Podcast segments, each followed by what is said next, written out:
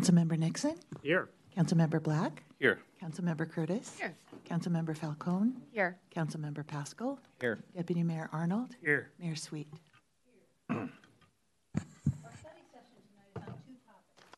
The first is the 2023-2025 mid-biennial budget update. The second topic is the 2023-2028 capital improvement program update. We expect to reconvene our regular meeting at approximately 7:30. Okay, thank you, ma'am. So uh, to give us our first update on the uh, mid-biennial budget update is our financial planning manager, George Dugdale. And we did reverse this. Those who saw the previous agenda, we reversed the two topics because the budget overview kind of feeds into the CIP. So George will be going first, and he'll be followed by the second topic afterward. So take it away, George. Thank you, City Manager. Good evening, Mayor, council members. Just going to share the screen here. Okay, great. So we have a total of 30 slides across the mid-buy and the CIP update for you. We'll try to get those through those relatively quickly so we can leave lots of time for council questions and comments. So I have 19 slides on the mid-buy budget update, and then as the City Manager said, I'll hand over to Kevin Pelstring for the remainder, which is the CIP slides.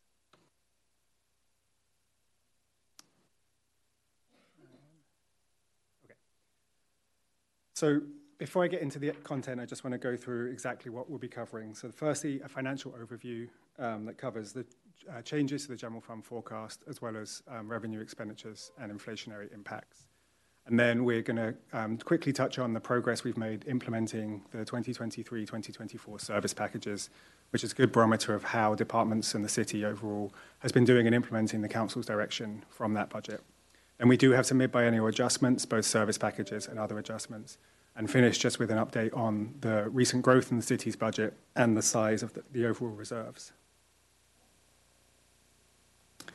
So um, on the financial overview, I have slides on each of these things, um, but I, there's really three key takeaways that I think that summarize what's been happening since we began the budget in January 2023.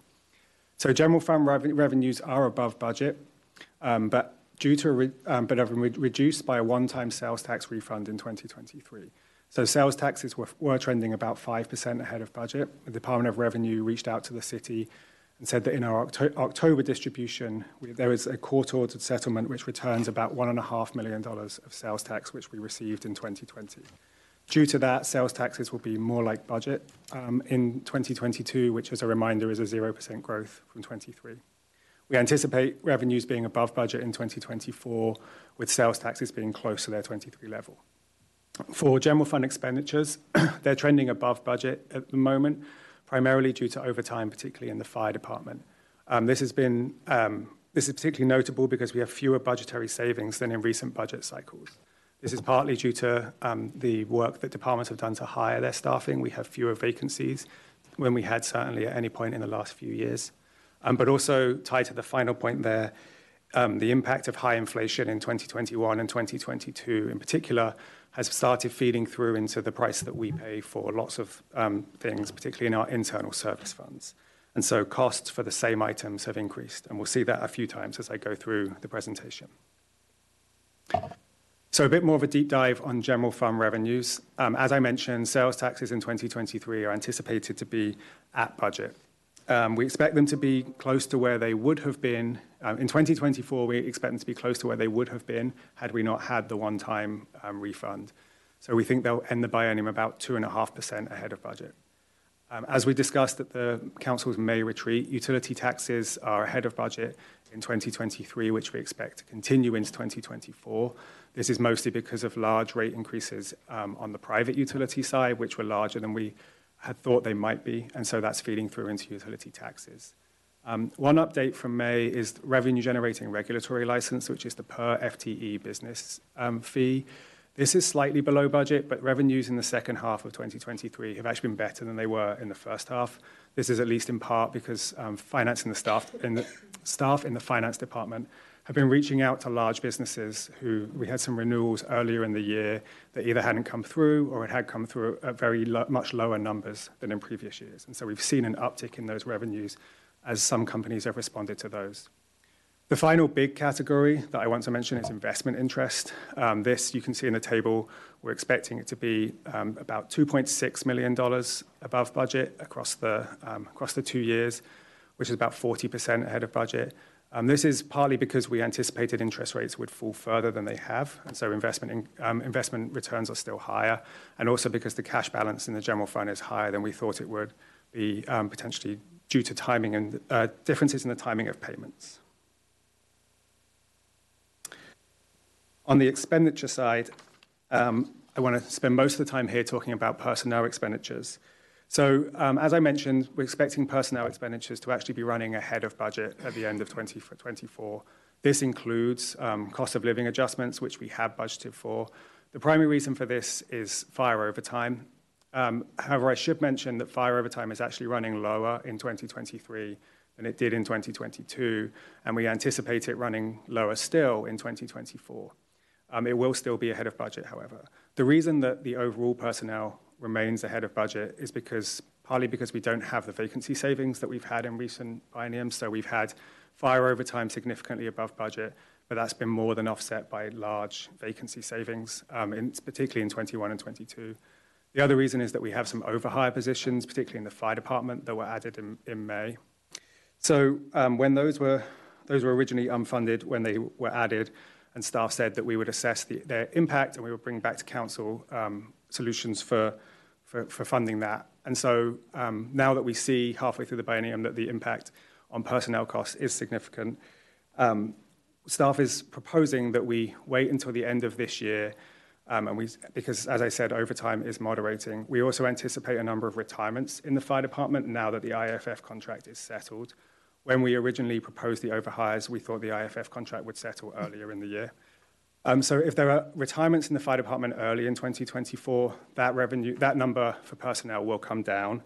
Um, but staff's plan is to bring back to the May retreat a proposal that would fund the personnel overage in the fire departments and any other departments um, for the rest of 2024.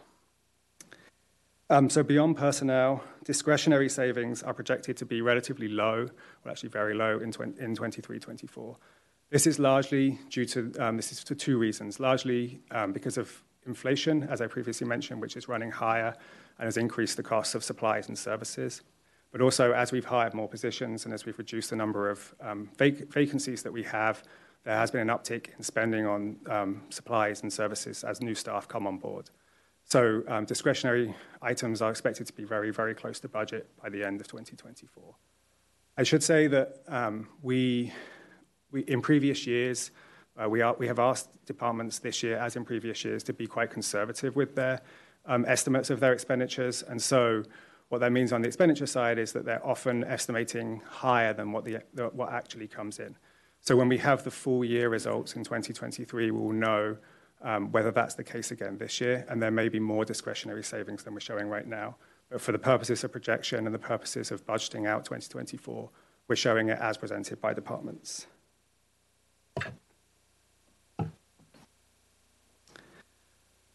Okay, I'm going to move into the, more specifically into the inflationary increases that we're seeing. So in the memo that was presented to council, there were four examples given um, and these aren't necessarily the largest examples, they're just um, examples that came up during the mid-buy process um, in terms of the, just the cost of increases that we've seen for the same services.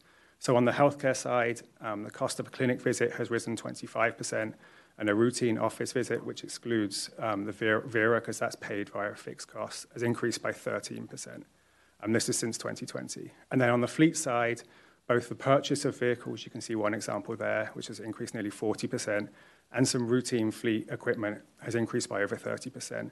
And so we're seeing large increases. Um, the, the, the, cost comparator here is 2020, but the real increase has been in the last two years since 2021. So the, as you can see, costs have been escalating quite quickly. It's worth noting this doesn't line up perfectly with the inflation increases, which started in 21 and peaked in 2022. Um, but as we're by, that has taken a while to filter through the system. And so we are seeing the increases of the inflation in 2022 in services that we're purchasing in 23 and even in 2024. Um, for example, in IT, we have a number of um, software subscription renewals for the 2024 year, which are higher than we had assumed in the budget, and it's because of the inflation pressures from the last couple of years.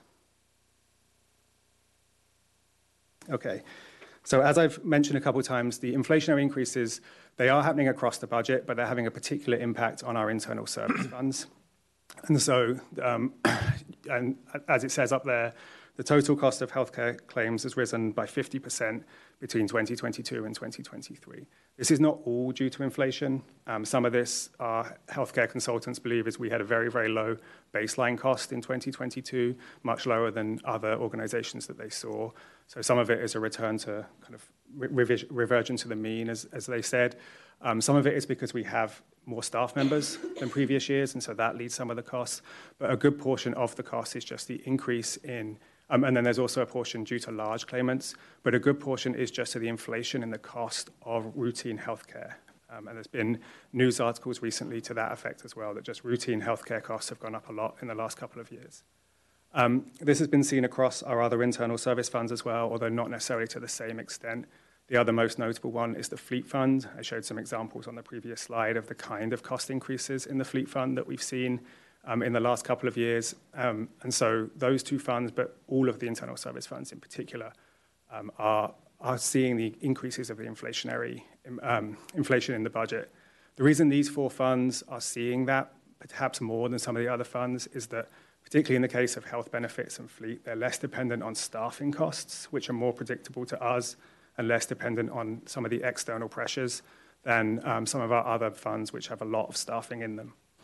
And so the impact of this, as you can see, is that we have some large overages projected in the 2023-2024 budget cycle. It's the, second or the third column in that table on, up there. Um, the fourth column shows you that we have pretty significant unreserved fund balances in, um, those funds. And I'll explain quickly by unreserved fund balance, we mean um, reserves above either required reserves. So, for example, in the health benefits fund, we have a legally required 16 weeks of claims, which is the $1.4 million you can see on the far right. In the fleet fund, we have reserves for um, vehicle replacement as well as an operating reserve, which is dictated by policy. So, some of them have policy of 5% of operating costs or 10% of operating costs. So, the unreserved fund balance is, balance above that, those numbers. So, staff um, proposal here is to use some of that unreserved fund balance to um, cover the estimated overages in 2024, and then return as part of the 2025-2026 budget process to, um, with a proposal to make these long-term um, cost increases more sustainable.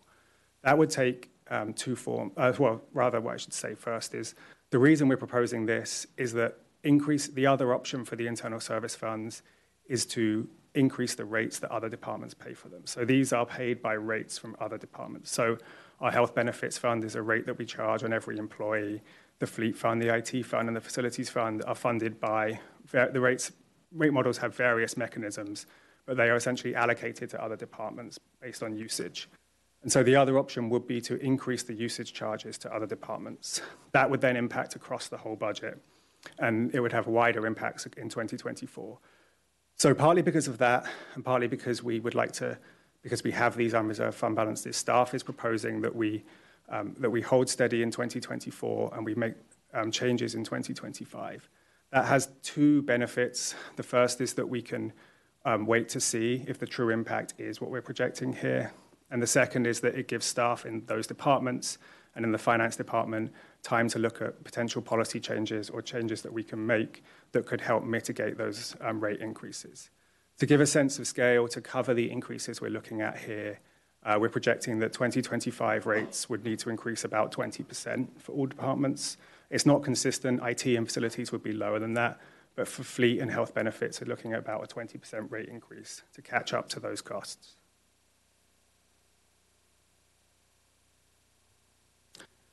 Okay, so what impact would this have on the forecast? Apologies if the tables are, are a little small. I tried to get two on the same slide. Um, so for the general fund forecast, what we've done here is roll in the inflationary adjustments that I talked about and actually make an assumption of 20% rate increases, as well as the revenue changes that I went through earlier in the slide. And so when we originally proposed the 23-24 budget, the, 20, the deficit in 2025-26 was 737,000. In the May retreat, when we had rolled in some of the contract changes, the labor contract changes, that increase had, that had increased slightly to just over $1 million. By rolling in the 20% rate increases as well as accounting for some of the personnel costs, we're now looking at more like $3.5 million in 2025, 2026. Um, a couple of caveats on this, however. Um, the first is that this does not, this only includes ongoing costs and revenues. So it doesn't include any of our fund balances or reserves or any one-time resources that we may have in 25, 26. And so the $3.5 million shown at the bottom of the chart on the right um, does not mean that there will be you know, a negative $3.5 million fund balance in the general fund. We have balances and reserves in the fund. Um, the second is that this, as I said, this doesn't assume a 20% rate increase to both health benefits, IT, facilities, and fleet. And that may not be necessary in all of those funds. And in fact, if we, if, if we make policy changes to, in some of those areas, we could see lower rate increases than that. Um, but for now, the, the forecast as presented with the changes in the, as part of the mid-buy shows a $3.5 million deficit.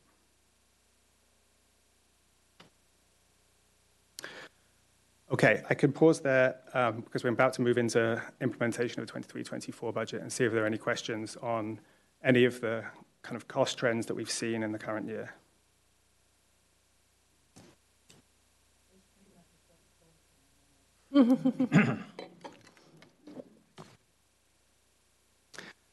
okay, so as this is the mid-buy, we are midway through the budget cycle, and so, of the 110 service packages that were approved as part of the, um, the 23 24 budget, about 80% of them are currently complete or in progress.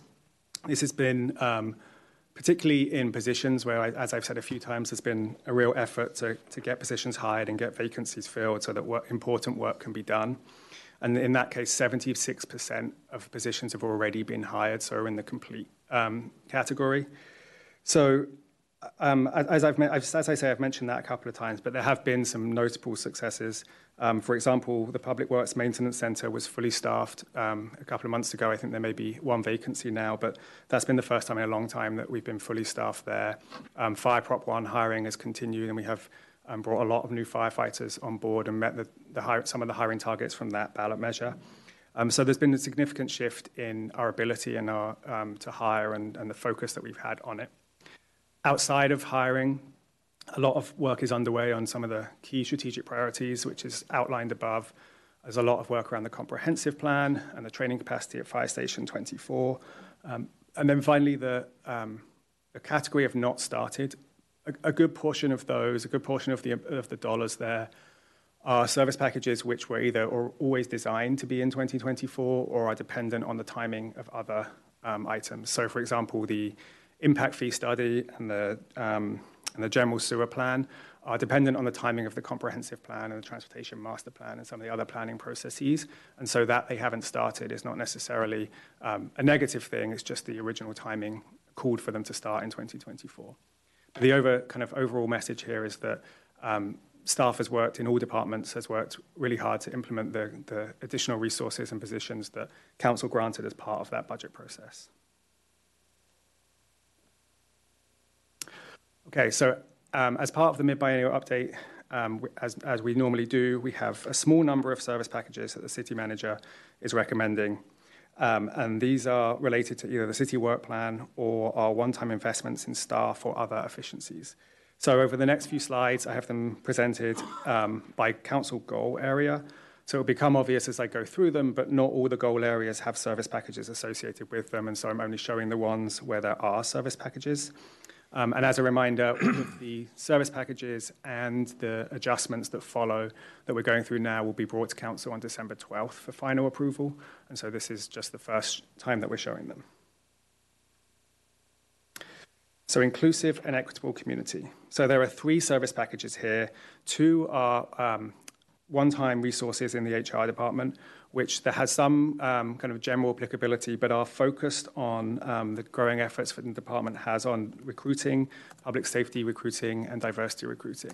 And so, the, as I've mentioned um, quite a number of times now, we've we've had a lot of success with with hiring in 2024, and it's in and it's put extra additional pressure on the human resources department. So those two service packages would extend one-time positions. Um, well, one of them would extend a one-time position in the HR department, and the second one would hire a one-time res- human resources assistant, which would further free up resources with the other HR analysts. Um, additionally, there's a service package to better accommodate council conference attendance, which, um, which mostly stopped during the COVID pandemic. And then this final service package is um, one time now, but will be built into the base budget or brought back as a service package for 25 26. Next is community safety. Um, so the first service package shown there is an increase in the support for the community court program. Um, so this is a good time to mention that a lot of these service packages apply to more than one um, service goal area. And if, in the service package forms, which were included with the council packet, the form shows all the, all the council goals that were met with that service package. Um, and so this is one such example. Um, but this, this, um, this service package increases the FTE support for the community court program from 0.5 to 0.75 and is fully funded with a grant program. The other three service packages are one-time investments in the fire department and are all funded by um, Fire Prop 1 balances. So in reverse order, they are uh, address equipment needs on fire engines and the city's um, reserve fire engines, um, provide better controls for inventory, and help the city meet the terms of an MOU that was agreed with the IFF during the recent labour negotiations. Um, so abundant parks, open spaces, and recreational services. So the first two here are the extension of positions that have that supported the development of the 2023 Parks ballot measure. Um, this funds the positions through 2024, and they continue their work on implementing PROS plans initiatives, um, as well as other um, support areas within the department. The final one represents the, uh, the city's initial efforts to, um, to maintain and improve the newly acquired Fisk Family Park. So the cost shown here is just to fund basic maintenance of the property. So as it says, it includes mowing and weeding and other um, kind of standard maintenance. It's an estimate from the Parks Department. Um, as part of the 2025-26 budget, staff will prepare a service package that um, implements more of a medium to long-term vision for the property and may include things like irrigation. Um, I also want to mention that um, staff are still working to identify some near-term needs, and so they could see some small changes in this service package, as there are some items, uh, potentially a bridge across the creek on the property, that are being currently looked at. If there are changes to this, we will highlight that in the December 12th memo when we bring it back to council. And the final service package um, is in dependable infrastructure. So the, um, the fuel lines at the old fire station 27 as it says, this is phase two. They've been, going under, they've been undergoing replacement for a while, um, and this service package would complete that process. Um, so obviously the fire station, the old fire station 27 is not currently in use, but the fuel lines very much are. They're used by not just fire department, but other departments in the north end of the city. They're open to all city staff, and so um, replacing them has been an important project for the Public Works Department.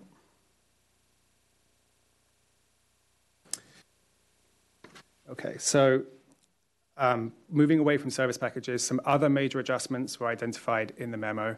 Um, there's a whole table of them there. I will just walk through some of the ones that I've highlighted above the table. So, firstly, um, Parks Levy Fund consolidation. So, currently, the 2002 Parks Levy goes into a fund um, numbered 125, and the 2012 Parks Levy goes into a fund that's numbered 128.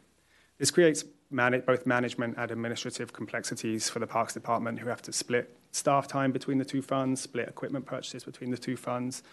Um, the original purpose was to uh, delineate between the two between the two activities of the two um, levies.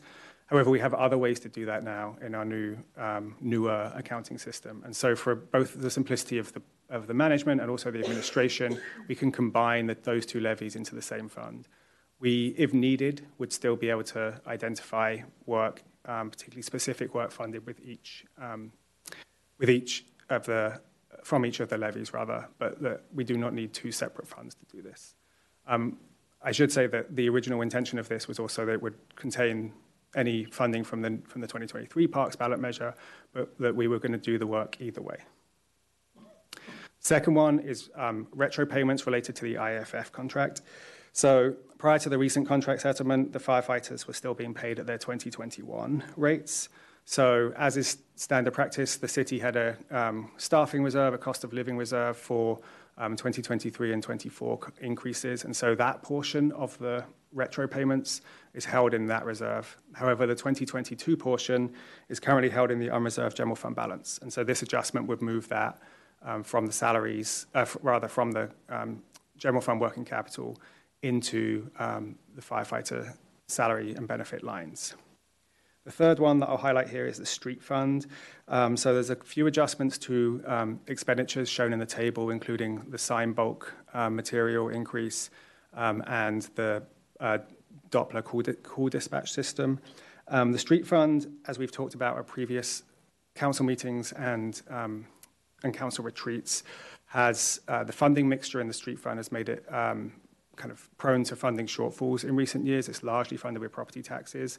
Um, in it was badly affected by COVID when gas taxes fell fell significantly, um, as well as parking revenues. So although the revenue picture is better in the street fund, given that there are adjustments here, staff is recommending recognizing an additional $100,000 in parking infraction revenue above budget in the general fund and transferring that to the street fund. So I should say this doesn't. This is just based on the estimates that we have for parking infraction revenue. So um, the budget is seven hundred thousand dollars, and the estimate is that we'll receive eight hundred thousand dollars this year.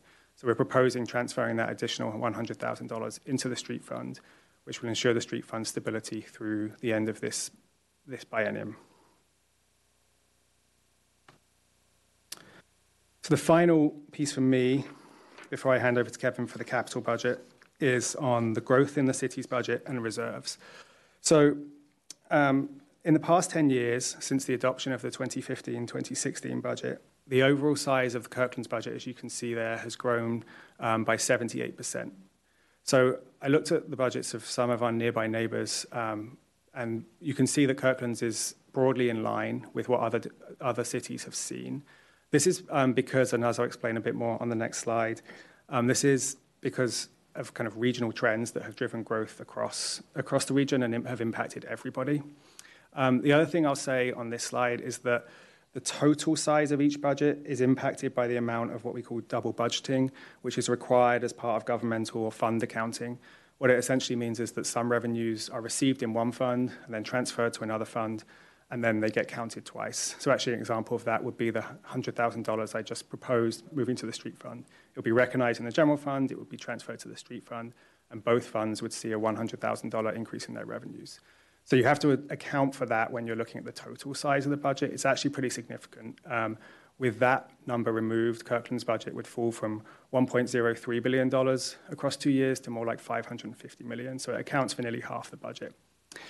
Despite the fact that it does impact our budget, it also impacts everybody else's budget, and it was as true in 2015-16 as it is now. So it doesn't it doesn't necessarily impact the comparison between the four cities, um, but it does inflate the, the overall size of all four budgets. Um, so when I mention the regional trends, I'm particularly talking about large growth in development and the housing market, which has had two significant impacts on our budget.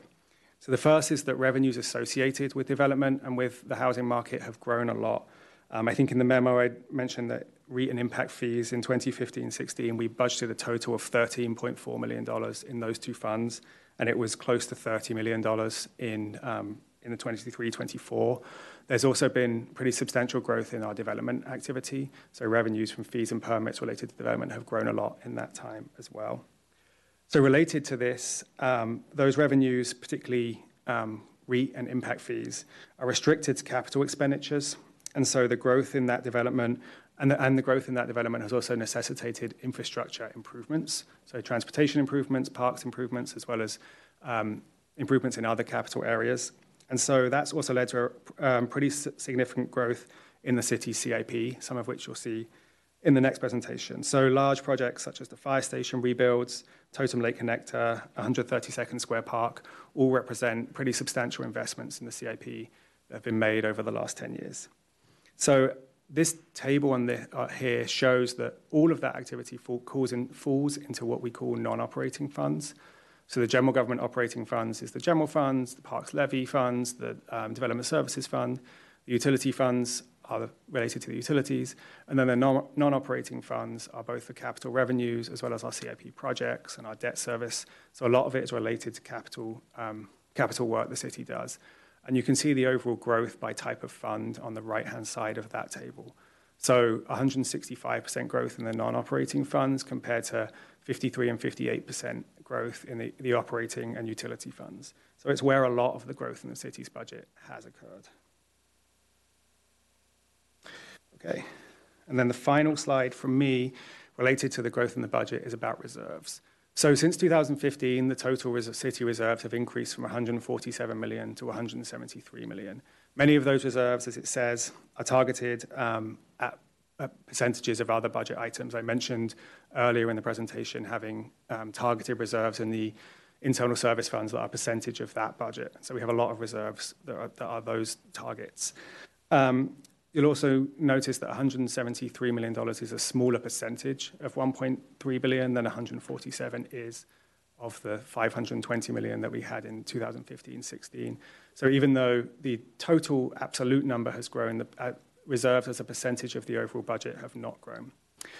So this table here shows by group all uh, the four types of reserves that we have. So there's general purpose, which are reserves for a general purpose. So most of those are held in the general fund. Um, and then we have reserves that are restricted um, legally. So I mentioned the health benefits fund. We have a legal requirement to hold 16 weeks of claims in reserves. We also have um, legal requirements around our contingency fund, which is mentioned in the RCW. And then we have reserves which are restricted by RCW. So impact fees um, that are held in reserve can only be used for the purpose that the impact fees were collected. We also then have the largest group, which is speci- special and designated reserves. So these are either set aside for planned uses, so cost of living reserves. So although they are um, general purpose funding, they are planned with a specific idea in mind, in this case, proposed cost of living increases, or they were donated or collected for a stated purpose. So um, a good example of this is we have large fleet replacement reserves. So that funding is collected for to replace vehicles over a long period of time. For example, our I think our ladder trucks in fire are like a 15-year replacement, and they're um, I don't know now, but they're over a million dollars for sure. So like we have to hold money for all of those things in long-term reserves. So we have large balances in a lot of these places. And then finally, we have utility reserves, some of which are dictated by policy, and some of which are held similarly in a um, in the capital funds for long-term replacement of infrastructure. So we do um, that's that's a kind of summary of the four reserves that we have. So even though we do have $173 million in total, um, a much smaller percentage of that is kind of available for general purpose use. Okay, so this is the end of my presentation. Um, before I hand over to Kevin, I just want to run through the next steps. Later in this um, meeting, we have a public hearing, both on property tax and on this mid-buy update. On November 21st, um, as required by the King County Assessor, we have to pass an ordinance for our prelim- preliminary property tax levy. And then, as I've mentioned a couple times, adoption of the CIP and amendments is on the December 12th meeting. So before um, I hand over to Kevin, are there any questions or comments on mid-buy? Wow. All right. Great. Thank you. Thank you, George.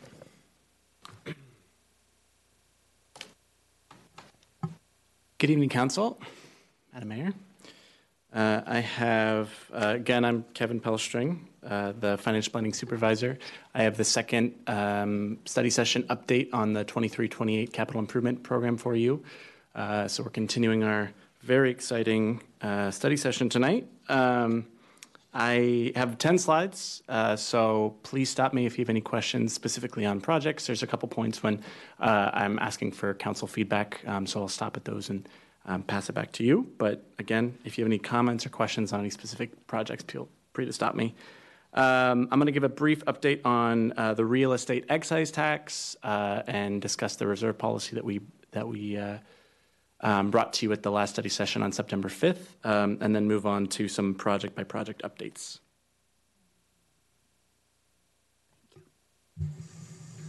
Uh, so first is our, our summary uh, by program. Um, so this is just showing uh, the changes to the funded CIP and unfunded CIP since the original adoption of the 23-28 CIP in December 2022.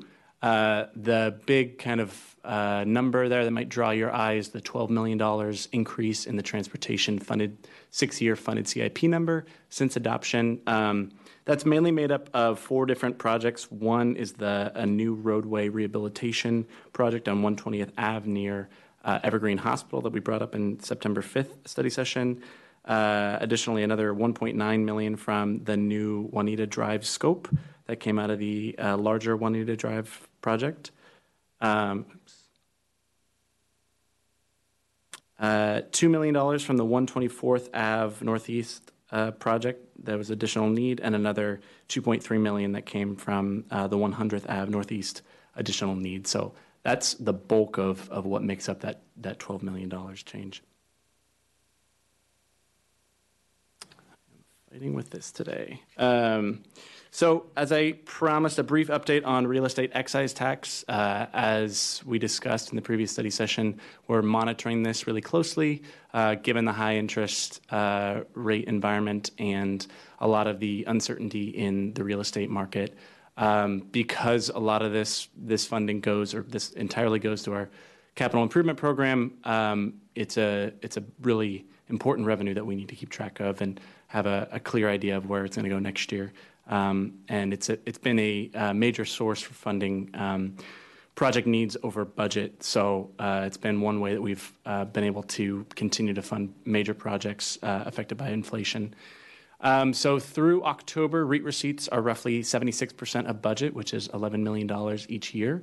Uh, so definitely running behind budget. Um, we're currently projecting that 2023 will end near 9.5 million uh, and 10 million in 2024.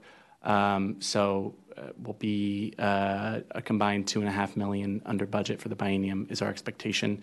But again, there's so much uncertainty, and a lot depends on uh, actions by the Fed and how the local real estate market responds. Um, so after the approved uses currently in the CIP update, um, the combined REET reserves are projected to end 2024 at five and a half million. So that is the total of the reserves. That's not above any of the policy reserves that we've been discussing. Uh, the REET reserve policy. Uh, so, as discussed at the September 5th um, study session, we got some of your feedback on um, some proposals. So, uh, because we are now trying to budget REET closer to what we actually expect to receive, uh, we want to make sure that we have um, adequate uh, reserves to, to cover any uh, dip in the market, um, which was immediately tested. Um, so the current policy reserves $1 million in each REET 1 and 2 uh, for matching funds and also for any projects uh, costs over, um, over the estimates and over the original budget. Um, based on your feedback, uh, we're pro- proposing the following blended approach, which would set up two different uh, reserves within the REET fund. Uh, the first is a REET contingency fund, which is a lot like what we have now, um, but instead of being a flat $2 million total, it'll equal 15% of the fast five years averaged annual total, so it'll be a running average. Uh, so currently that would put it at 2.2 million, so pretty close to what we have now. Um, but it will also have a floor uh, not to fall below $2 million unless instructed by City Council. Uh, the second is to establish a new matching fund reserves of $500,000 each in REET 1 and 2. Uh, and as discussed, that is a, a really uh, great opportunity for staff to be able to um, point to existing funding uh, when going out for grant opportunities, uh, and will give a lot of flexibility in um, our ability to, to find external funding um, without sinking a lot of money into projects that may not get off the ground without those grants. Uh, so, staff recommends that uh, we take this approach and that these new reserves be considered with the adoption of the 2025 2030 CIP, um, especially with the uncertainty in the REET fund. Okay, any discussion? I guess from me, do we have the money? well, um, we technically do. Part of the reason we're saying we should not actually implement this until the next budget cycle is to see what happens in 2024. Uh, but historically, we would be able to maintain these reserve levels based on what we have seen happen. Um, So we feel good about the policy language, but we didn't feel ready to actually implement and set the money aside until we see what happens in 2024. So that's the reason we Uh, split Councilmember Pascal. Yeah, just to follow up on that. So when we look at it in the, in the next update of the CIP, we'll be considering how to maybe phase that in potentially, because we might not want to, to get it Yeah. to those levels all at the same time if we're still facing REET revenue. Well, that's a great point. That's the kind of thing we mm-hmm. wanted to, it's like, talk about options. Yeah, you Yeah. step into it. Thank you. Thank you, Kevin. Yes, absolutely. All right. But any concerns with the actual language itself? And we wouldn't implement it till the, okay. Makes sense. Great, thank you. Great. Uh, Now moving into some um, updates by projects. So uh, again, please stop me if you have uh, any specific questions. Um, But for transportation, a few different moves here. Um, Some are just administrative. Um, We are moving all of the Transportation Benefit District implementation debt proceeds. So this is the, the planned uh, LTGO uh, bond issuance in 2024. So moving all of those funds. Originally, they were budgeted over several years based on when we actually expected to spend them. We're moving all that to 24, so that all of that will be available to spend when we receive it, um, so that project managers will have uh, the maximum flexibility to to deliver those projects um, as quickly as as possible, given our capacity. Uh, the second is that we're moving uh, the Northeast 85th State Street Station uh, area transportation im- implementation plan, uh, which was previously funded with 300,000 of general fund cash to the unfunded program. Um, because there's so much uncertainty in the expected development along the Northeast 85th Street corridor uh, and finite project capacity, uh, we're recommending that we delay this project until more is known about uh, what direction that development will take. Uh, and then finally, uh, we're moving 264,000 of uh, REET 2 funding from Transportation Benefit District project to the Juanita Drive multimodal. Uh, this is recognizing that they have overlapping uh, scopes within both of those projects, um, and that this is the, the most efficient way to deliver. Um, I think it's two different or one uh, pedestrian crossing um, that was a uh, identified as a high priority project within the, the Safer at the School action plan. So this is a way to, to make sure we're doing that as quickly as possible, along with another larger project. Uh, we're also recognizing uh, six hundred thousand. Kevin, we have a- Kevin, question? Kevin, just a sec. Yeah. Go ahead, John. Thank you. A question about the Northeast 85th Street Station Area implementation plan. So in the, in our CIP, we have, in attachment A, we have about 18 million funded in 2025 to implement various projects throughout the station area plan. And then in 2027, we have another two and a half million. How, how does delaying the implementation plan affect those cap, those capital projects, or does it? And how is it related, I guess, to those? Yeah, um, I think you're referring to the developer-funded projects. Yeah, the developer. Um, so this, I think, Rod, you might be able to help, um, but I think that the the original thought for this funding was around projects that uh, the city was actually going to be um, constructing. So I think this is mainly around we don't want to go in and um, build infrastructure before that development is going to occur. Um, we definitely flagged uh, the developer projects and all of the, the station area plan projects in the CIP as something that we want to um, revisit with the 2025 2030 CIP with really holistic uh, expectations and uh, you know another year of, of development um, activity there that'll give us a better idea of where is this going and, and when do we need to be prepared so this isn't about just completely not doing that work, but it's about okay, we need to make sure that uh, we're putting our, our limited uh, staff time towards that when we have um, those projects coming up. Do you have anything to add? Okay. Okay, so the developer-funded projects are unrelated to, in the, in the station area plan are unrelated to this implementation plan? They're related, but yeah, that planning is more around the the city constructed projects. It'd be, it- it'd be good to understand that a little bit more because, because one would think that um, those developer-funded projects would also be impacted by the same issues that are impacting this implementation plan. Definitely, we can follow up on that and give you a little bit more of a, a, a more comprehensive picture on that. Is this more in- intended for, for, you know, the infrastructure fixes that we have planned for? So I think it's a great idea for us to bring back a more detailed explanation for the December meeting or even at the November 21st meeting. So my understanding was that these were about the coordinated ones. So this is what we would do when they were doing theirs. And since there's not a theirs yet, we were like, well, we should push this off until we know when that's coming. But what we should do is go through for the council what were those projects and how were they related so you can see them.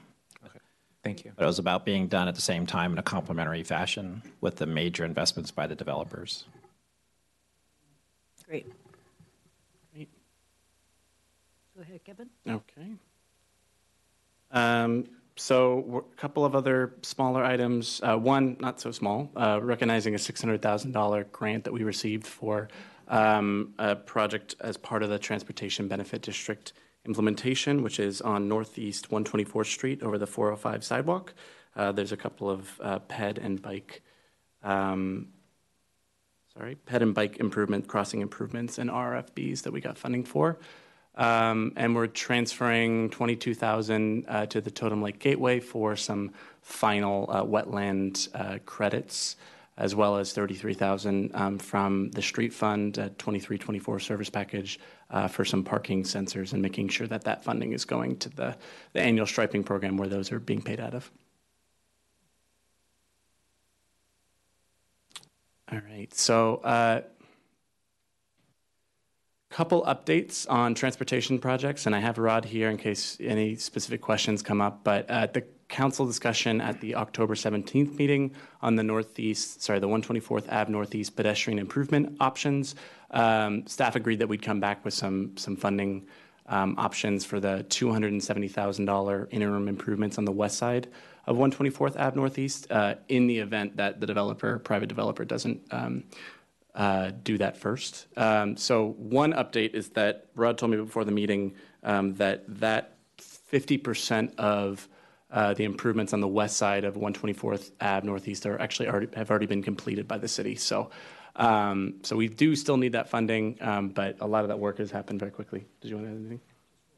Yeah. So it's the intersection at 124th and 100th, that northwest corner. Uh, So that segment, just kind of kitty corner with the fire station, uh, that's complete right now. Okay. Great. Uh, So a couple of options here, and again, this is just in the event that the private developer doesn't complete that, which we should know uh, sometime early next year. Uh, But staff does recommend that we use the current project balance and uh, the 23 and 24 budget um, from the Vision Zero Safety Improvement Project. Uh, Another option is to use just REET 1 to fund that um, in 24. I don't know if council has any specific comments on that. Best approach? Great.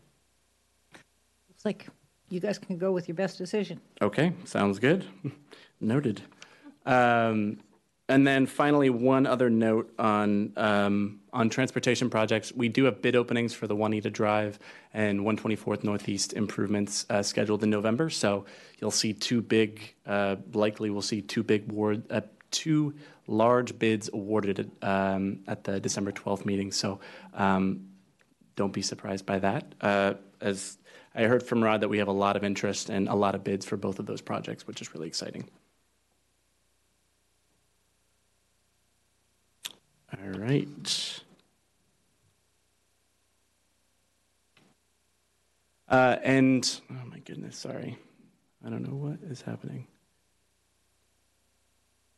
Okay, for the water, sewer, and uh, surface water utilities, we're transferring some funding um, as a result of a fiscal note in uh, on October 3rd uh, for the fifth and eighth uh, water main replacement project. So this is just putting that into the CIP, um, and then also recognizing 500,000 of um, KCF FCD grant funding for the Goat Hill drainage ditch conveyance and channel stabilization project.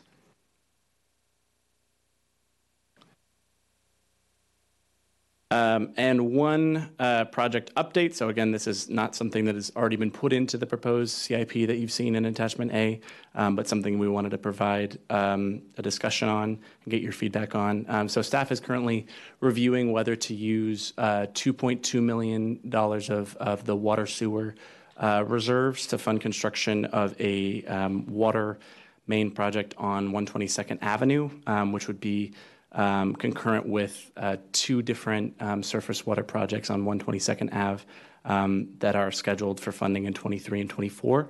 Uh, it's currently an unfunded project, but it was previously prioritized and already designed as, um, back in 2018 and 2019.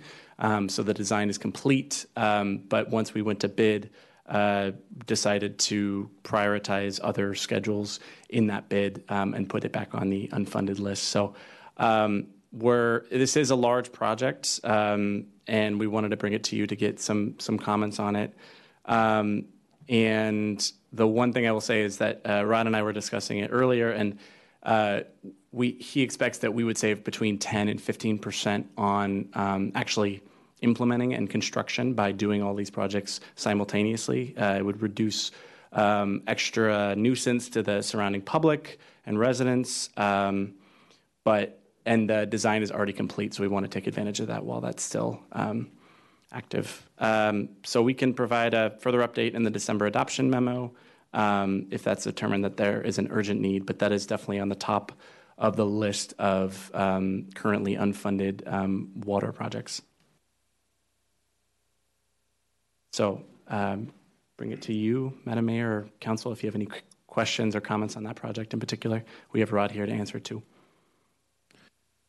Guess the the only thing I would add to it is part of the reason we didn't say like, hey, let's just do this is it is such a large amount and it's a it's a large chunk of what we have set aside in the reserve. So we're just trying to make sure that it's makes sense to do it now. There's a lot of reasons why it's really better to do it now, but it is just a large large cost. So. And I would add that we currently have, uh, we're projecting the ending 2024 balance of the water sewer uh, reserves at about 5.8 million.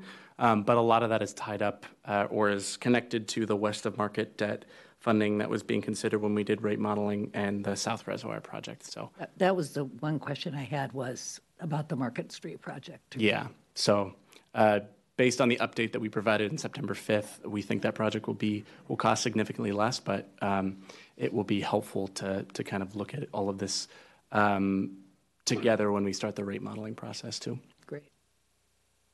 Great. Uh, Councilmember Black. Thank you, Madam Mayor. Uh, So just real quick, what is the source of revenue for replenishing the fund? Utility rates, so water rates. Okay. Which are for currently forecasted above budget? Uh, I think that they're expected right around budget, but uh, the funding that actually goes from the water sewer operating fund uh, to the, the capital fund is based on a depreciation schedule, um, which is just based on how many assets we have uh, for both the water and sewer utilities. So that portion is is kind of um, finite or, or already determined um, based on on that rate model and, and the depreciation schedule. Okay, that makes sense. Thanks. The utility tax was mentioned earlier is higher than projected, but the utility rate revenue is not. Gotcha. In the utility funds, most of the variability is on the expenditure side. The rates are pretty close to budget most of the Closer to the mic there, George. So in the utility funds, the um, variability tends to be on the expenditure side. So the, the utility rates themselves are pretty close to budget. Um, as the city manager said, the utility taxes are above budget mostly because of the private utilities, which are the electric and gas. Um, but we've had significant cost savings over time in water projects. Not sure if it's so true anymore, but that's where we get a lot of the variability in those funds from is on the expenditures. Okay, thank you. Go ahead, Kevin. All right. Moving on to the last couple of slides. Uh, for facilities, um, we've transferred, uh, so as a result of the September 5th fiscal note, we're just reflecting that uh, this is the purchase of the Sixth Street property acquisition uh, via an interfund loan from the Surface Water Operating Fund for the Fisk Family Park. Uh, we're swapping 3.8 million of parks impact fees and 500,000 of REET one with general fund cash in the Houghton Park and Ride acquisition project. Uh, that was in the October 17th fiscal note, um, alongside the purchase authorization memo. Um, so that means there's no net funding change in those. Um, and just a note on that, uh, that funding, obviously for parks impact fees and REET one, are both um, tied to the eventual use of that property. So we'll definitely continue to take a look at that once we've uh, determined its final use. Um, adding 82,000 of REET one uh, to fund the Kirkland Performance Center HVAC system. um, out of the allotment already uh, set aside for the the KPC um, rigging system, I believe it is. Sorry, I forgot the name of that project. it's a large project that we're com- um, contributing some funding for. Uh, and then finally, we're adding 395,000 uh, for the City Hall space densification project uh, to cover the cost of installation and materials and upgrades for uh, the IT, parks, and community services, and some shared spaces um, in City Hall. So that's a, an ongoing project to, to make use of our existing space within City Hall and make sure that we have space for our growing uh, staff. Um, so, as George mentioned, next steps uh, we have the um, uh, the final adoption of the 2023-28 CIP update, along with the mid-biennial uh, budget adjustments on December 12th. Um, so we can definitely take back any feedback, um, and we'll bring back any final changes, uh, especially related to those uh, large bids that will be awarded. Any other questions or comments? Uh, Councilmember Pascal? Thank you, Madam Mayor. Yeah, just a couple, couple questions, probably one, f- one for Rod, uh, and Kevin, probably one for you. Um, On the grant funding that was received from, for the 124th Avenue sidewalks across uh, 405 is 600,000. Uh, My understanding is that's for design, um, not for construction of those. Is that, that's correct? Um, I do believe that that is um, actually for the construction and implementation of that project as well, but I'll double check that. Okay. I think um, in the transportation ad hoc, we, we had, that was one of the questions about whether that was design money. Just the or grant money for that design? yeah. Or the whole project? If the grant money was just for the design. Oh, yeah, I'll double check on that. That, that could be, the grant allocated just to the design could be.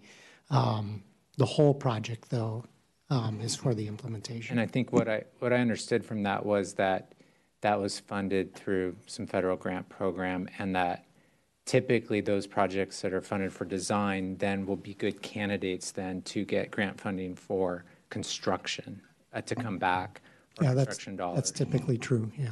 And so the question is, is, is, are we accounting for that in our CIP budget, or how do we account for that? And that would free up money then from the Safe Routes to School or the TBD funding, then to reallocate for other projects, correct? At, at some point. I suppose that could be true, yeah. So your point is we should assess that to say, hey, if we're going to maybe qualify for some additional dollars, how could we reallocate what's already there to the local match? Correct. Yeah. Yeah. We can- And how, when would that be done and how, is it after we construct all of them, see if there's leftover money and then we're, and then, and then assess? Um, It's just it's something to think Sure. about. um, We'll, because we'll it- talk it about could that. We can free- bring it that could back. free up Yeah. money Bring down that the back too. road. Yeah, absolutely. I mean, isn't it kind of a constant churn in terms of grants coming in, qualifying late, getting it through the capital? Right. Yeah, but it's process? TBD, that's specific kind of money that we're allocating towards Right, specific right. projects, so, yeah. And for s- specific types of projects, Mm-hmm. yeah. And we can bring that back. Just, that was just a question. And then the second one was about, um, oh, yeah, so I, I, naturally, I compared the attachment A, detailed list of funded projects that was in the packet compared to the one when we last saw it back in, actually December last year. And the one project that I saw that was funded um, that we didn't talk about, and I wanted to understand what it was, was 120th Avenue preservation.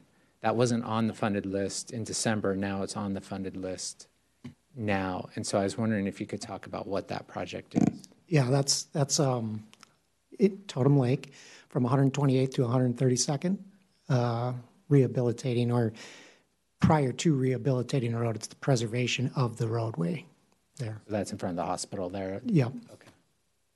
Great, thank you. I was just going to add that we did include that in the September 5th study session, so there's a, a brief blurb in that memo um, Yeah, that might give you a little bit more information too. I missed that then, thank you. It's all good. All right. Hey, you done? I'm done. Thank you very much. Good job.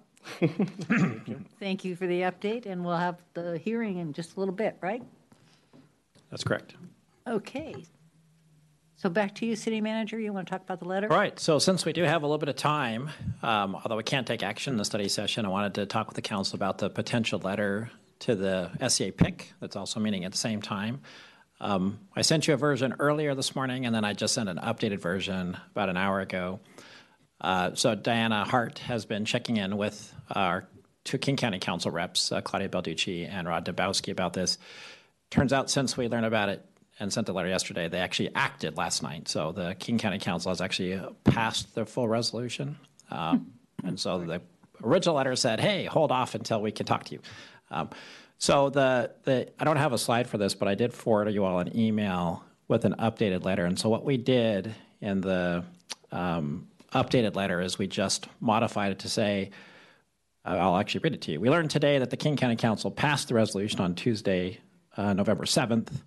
We believe that PIC and the SCA board should consider requesting that the county executive defer any response to the resolution until there can be a more focused conversation with the Sound Cities Association about the levy. So basically addressing it to the executive since that's now where it is. Um, a couple things I want to say about the letter, and then I'll open up for uh, questions or comments. The intent here is not to say we're opposed to a climate change levy um, or for it either, right? It's basically to say, as a city, we're learning about this now. It's something that council, King County Council, is proposing. Um, it suggests in the resolution to have a billion dollars over a six to eight year period funded by property tax for climate. And as we highlight in the letter, uh, there's a lot to talk about with that. So, including the fact that you know, uh, many residents throughout the county are feeling uh, burdened by taxes. Um, the second issue that's highlighted in the letter is that the state has uh, made it known that they have about a billion dollars worth of money generated by their own Climate Act, and that that would be invested similarly to the ideas in this uh, local initiative. And then finally, we highlight that something else to consider that could also be extremely beneficial for climate, but also could help address some of the previous issues we've been working on, is, is to consider a housing levy, an affordable housing levy, um, as kind of a win-win that would both advance the ball on climate, but also address some of the issues that many of you worked on this past year with the affordable housing um, subgroup and the GMPC. So, um, and the letter concludes by simply saying once again, we should ask the executive if they'll partner with SCA as we assess all these things, rather than just simply send a response to the King County Council with a proposed levy. So, um, so that's the intent of the levy. It's it's to be uh, focusing on partnerships, looking at options, not making any decisions, but just highlighting that this is this is a big deal and it probably needs further discussion, and asking if the SCA would agree to do something like that with us. So, with that, I'll open up for questions. Or comments? I think we're basically in agreement. Deputy Mayor Arnold. Thank you, Madam Mayor, and thank you for the um, work by staff and the scrambles. We're learning about this and trying to respond.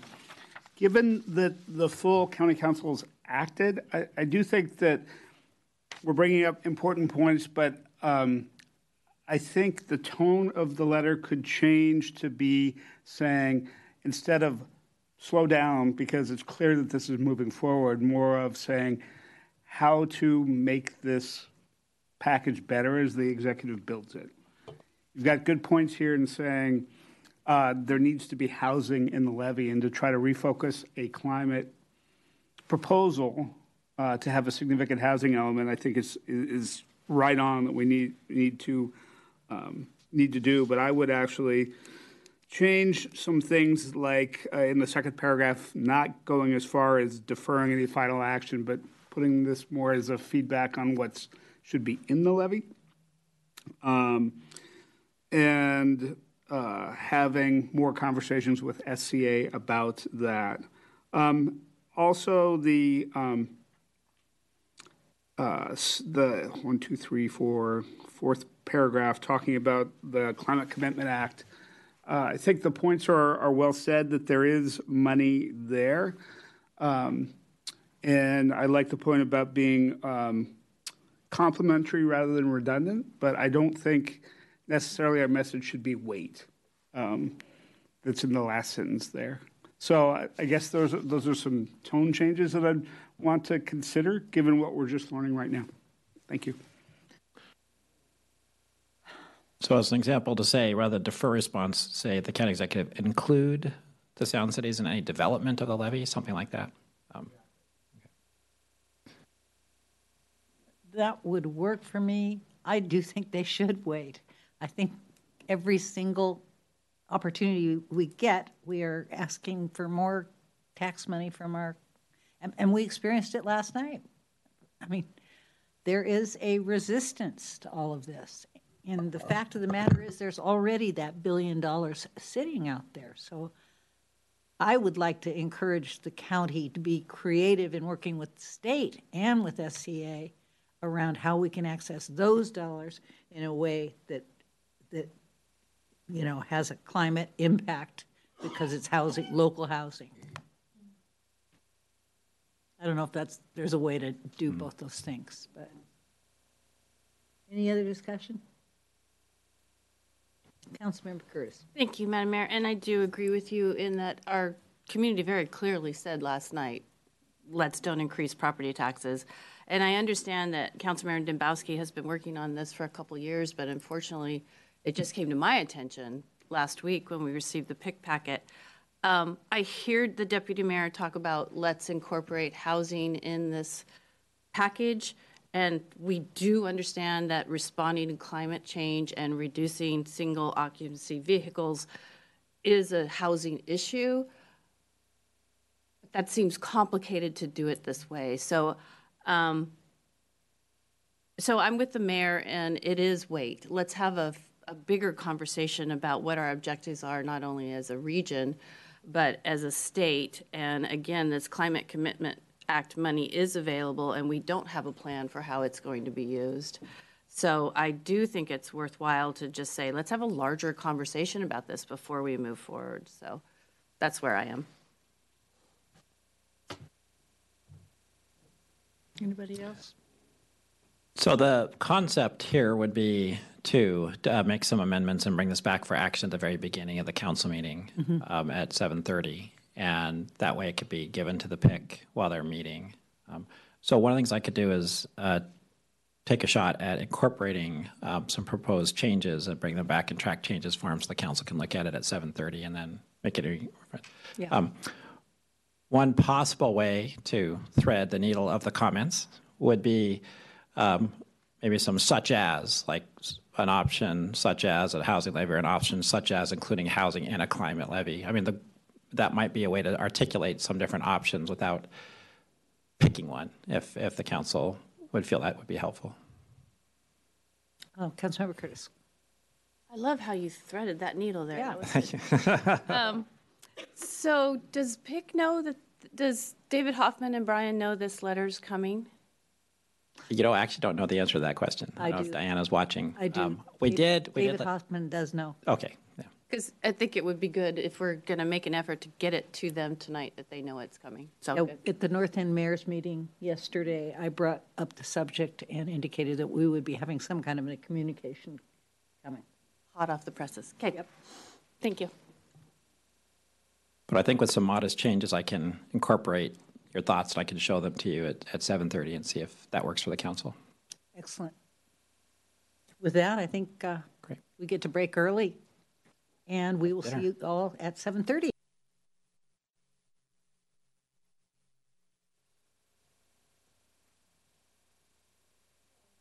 Thank you very much. We are back in session following a study session for updates on the 2023-2024 mid-biennial budget and the 2023-2028 capital improvement program.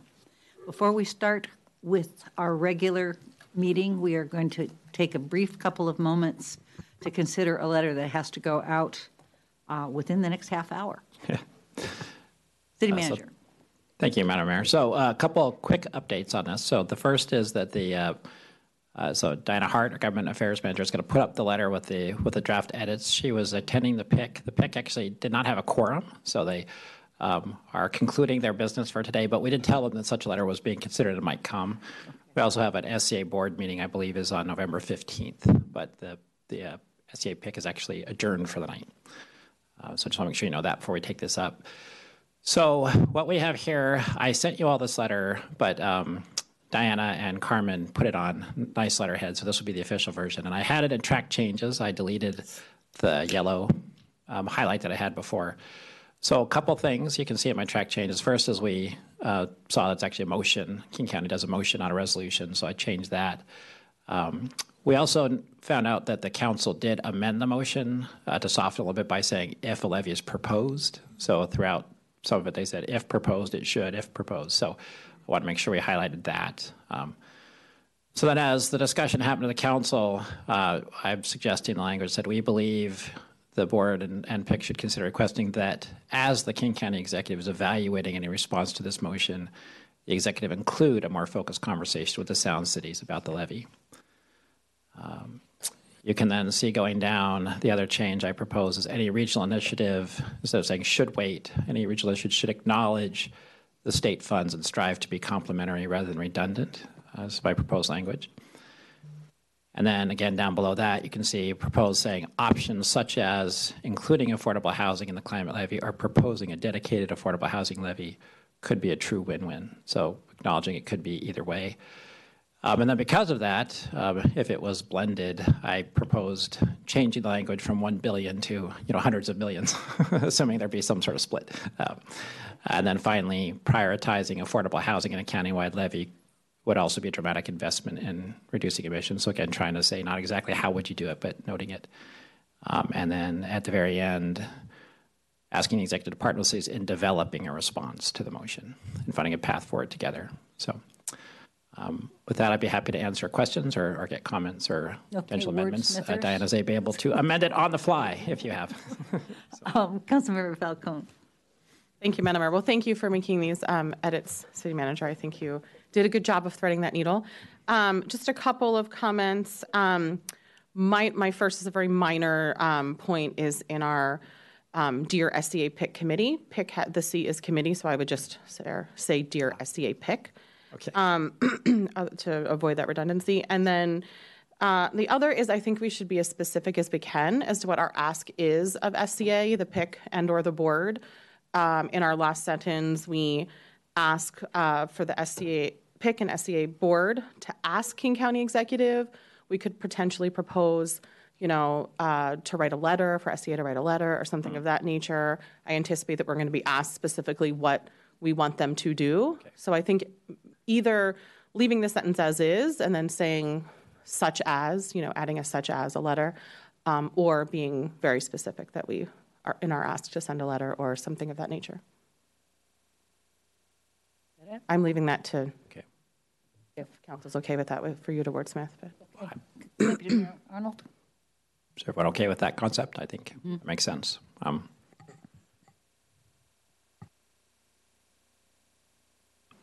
further, Good. Thank you, further Madam suggestions or edits? Uh, Just wanted to let the, the whole body know I was able to have a conversation with Councilmember Dembowski during our break. I know he reached out to several council members, and he emphasized a couple of points. One was um, communicated in the city manager's summary of the motion language that the motion really talks about kicking off this process, having a, sh- a stakeholder process, uh, wanting to get, get input on what this is. And uh, Councilmember Dembowski really emphasized this is the beginning of the process and uh, sounded genuinely open to, to feedback on how to make this work.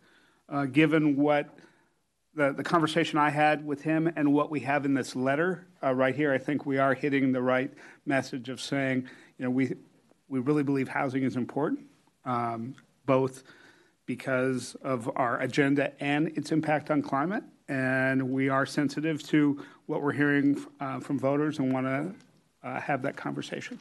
So I am total in, in support of um, sending the letter we see before us. I would, um, given that we don't know when uh, SCA would act, I would ask that we copy the SCA board on this uh, because it may not go through action at this point. May not go through PIC. It may happen directly by the board. Thank you. And can I just make one additional suggestion, and just bouncing off of Councilmember Falcone's? I think it should read Dear SCA Public Issues Committee.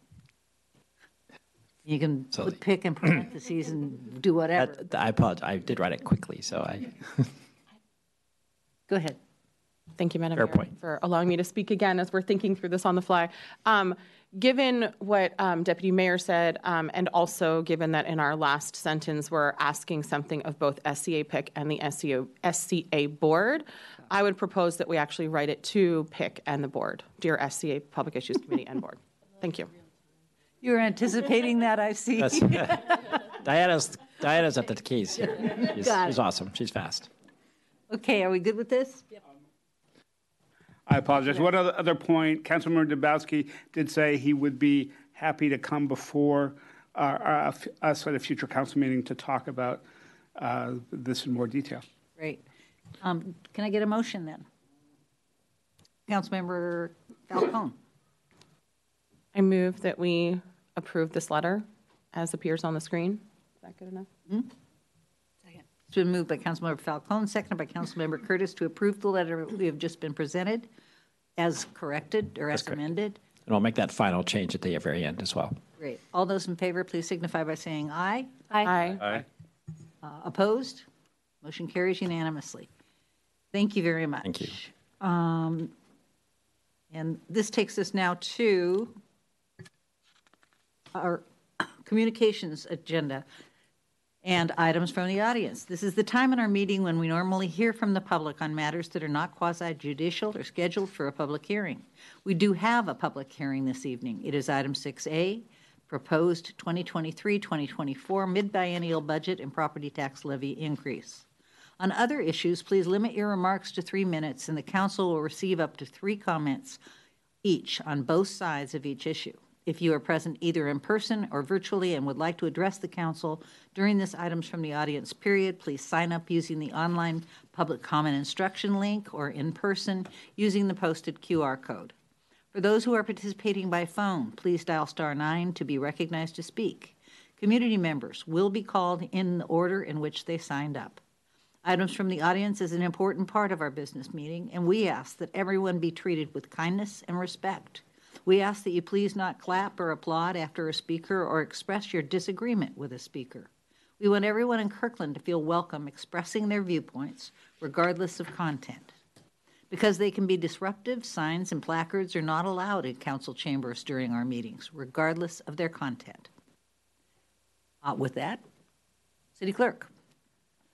We have three people signed up to speak this evening. The first speaker is Rachel Freund, followed by Alex Zimmerman and Susan Davis. And is Ms. Freund remote or here? Well, there you are. Welcome. Thank you. My name is Rachel Freund. I live on the border of Totem Lake and Juanita. I'm a physician and a mother. I'm here to advocate for the preservation of the wetland at the corner of 116th Way Northeast and Northeast 128th Street in Totem Lake, just across 405 from Evergreen Hospital. I appreciate the hard work you do trying to balance the development of our area with the needs of the residents. I'm sure it's a difficult job. My family has benefited from the amenities at the new Totem Lake Village shopping area, the new parks, and the new pedestrian bridge. We've also suffered from development.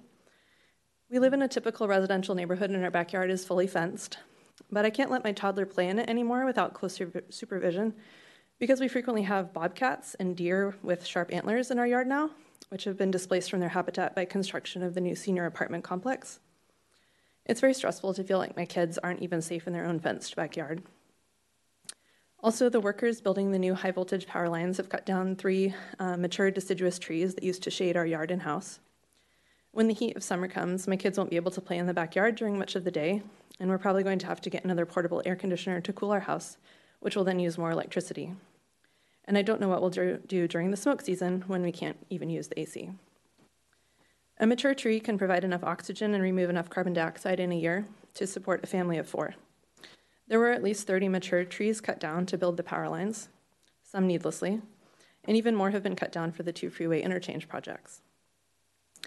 I have lived in Washington my entire life. It wasn't until a few years ago that we started having a smoke season every summer, and never until this year have I seen the cedar trees turning brown and dying. We must take heed and prepare our community for the climate change onslaught that is accelerating. Which brings me to the proposal to drain the wetland at 116th and 128th and turn it into a seven story apartment building. Even though it's not a very large wetland, it is significant. Wetlands are extremely valuable. They filter our air, our water, help prevent flooding, and help buffer the kinds of extreme weather that we are seeing more and more frequently. Not to mention the mental health benefits of having a green space right in the middle of what is becoming a concrete and metal landscape. I don't want to see us lose another valuable resource of trees and plants in this wetland. I understand that the proposed apartment building is to provide affordable housing for seniors, which is a noble goal. But I hope that another site can be found. Perhaps with everyone working from home now, since office buildings are going empty, one might become available at a cheaper price. Or perhaps another option is the Totem Lake Hotel property that has been vacant for so long. On behalf of our environment and our health and safety, I ask you to consider well and take what steps you can to preserve one of our valuable natural resources, the wetland at 116th Way Northeast and Northeast 128th Street in Totem Lake. Thank you so much for your attention. Thank you, Dr. Freund.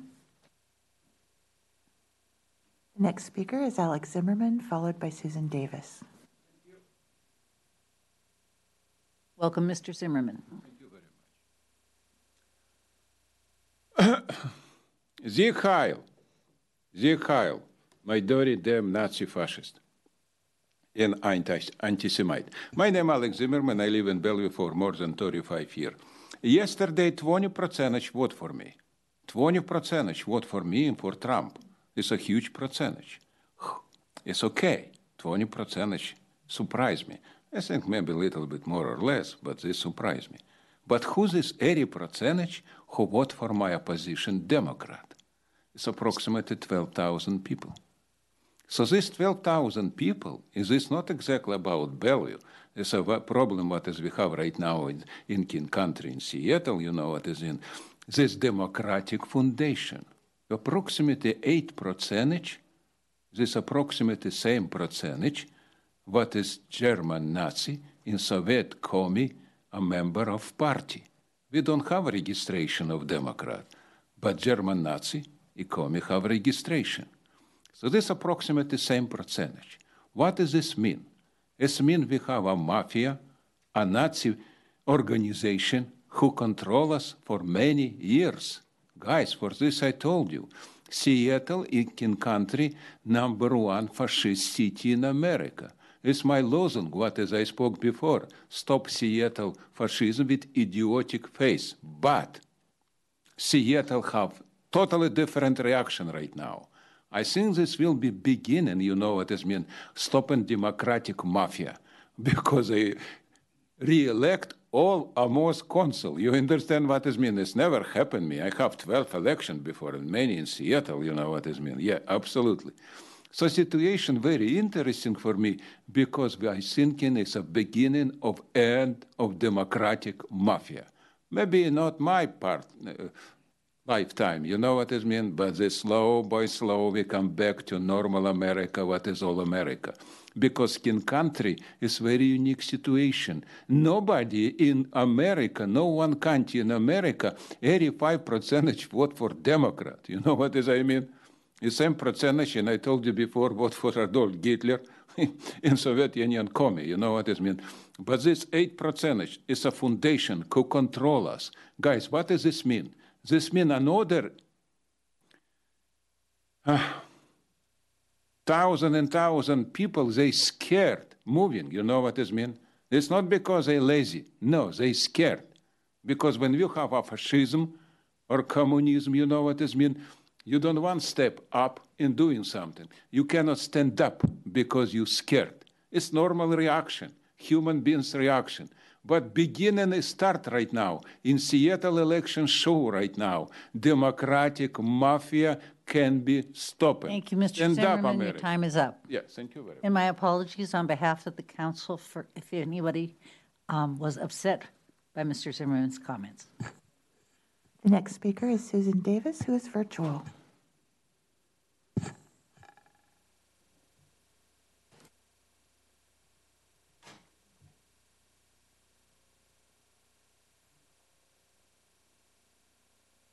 Hello, Council. Um, thank you for um, serving our community, and uh, I apologize that you're sometimes the public council. Public comment is not great. I uh, am actually one of the persons that loves that we put things on the ballot and that we are able to, um, as a community, vote on important matters. Uh, for example, the Prop 1, as you guys know, 38% pass. 62% say no, it's going to fail. I was supportive of the no side of Prop 1. Um, I really feel like the uh, city council did not listen to um, the voters, the community. Uh, and you know, of course, you know, in 2015, it failed miserably. It was a metro- metropolitan park district. It only got about 35% of the vote. This new round in 2023, it was just as bad. Uh, you guys didn't listen to the community. Uh, the the exploratory uh, committee was very limited on the questions they could ask and everything. It was very controlling. Um, I feel like the city wasted a lot of tax dollars, created a lot of stress for people, uh, a lot of fixed income people, a lot of low income people uh, that are a paycheck, two, pe- two paychecks away from paying their mortgage or or losing their job or whatever. Um, I feel like the city uh, hopefully, you guys have learned from this. And I think that a successful community relies on a two way dialogue between residents and the city council. And you guys do not need to just listen to your special interest groups or your close friends. I feel like we need to have more of a collaborative environment with the residents. Your guys' um, I don't know, surveys you did not listen to, the 2021 survey about what would you want in an aquatics facility? A lot of people do not have these items that you guys added to this huge aquatics facility. They also wanted a bond. And I understand this is a very expensive facility. It's not going to break even. Well, guess what? That's why a lot of cities are not building these facilities because they make no sense. The city and city council's unwillingness to partner with the YMCA because they think they could do things best themselves. I don't think so. I was part of the Bellevue Y and, of course, North Shore. I also went to the Newport YMCA in Sammamish. We wouldn't go there on Sundays because the Sammamish YMCA, I don't know if it still is because we're no longer members of the YMCA. We go to LA Fitness. It's like $30 a month, but it was free for Sammamish residents from like 10 a.m. to 4 on Sundays, which is great, right? So that was one of the win wins for the community. I feel like the city council if you look at the yes proposition disclosure, it's the whole payroll of the executive and city council. You guys were pushing this so hard. You have left such a bad taste in taxpayers uh, and citizens' uh, mouth. It's, it's ridiculous. Um, yes, it seems like the incumbents are probably going to win um, their re-elections, which is great. I believe that voting is the powerful tool we have, but it's also monitoring and making sure that you guys are doing what you need to do for us. So use those REET funds that you guys have, use them for sidewalks. You've been squirreling them away to try to utilize these reserves to build this pool, but you were going to build it via a different mechanism, right? Because Thank you, Ms. Davis. I'm sorry, your time is up. From this, this uh, Ms. Davis levy lift and pay for the bond. Please feel free to communicate further with us via email. Thank you. We have no other speakers signed up. Is there anyone else who would like to address the council? Seeing none, I'm going to declare this items from the audience period closed, which takes us to item number six, our public hearing. This is the 2023-24 mid-biennial budget and property tax levy increase. This is a public hearing to receive public comments on the 2023-24 mid-biennial budget and property tax increase. I will now open the public hearing. Uh, City Manager. Okay, thank you, Madam Mayor. So to provide a little context for the public hearing, we have a brief presentation about the uh, mid-biennial budget and the property tax levy increase, and that will be made by our financial planning manager, George Dugdale. Thank you, City Manager. Uh, good evening again, Mayor and council members. Let me just pull up the, share the screen here.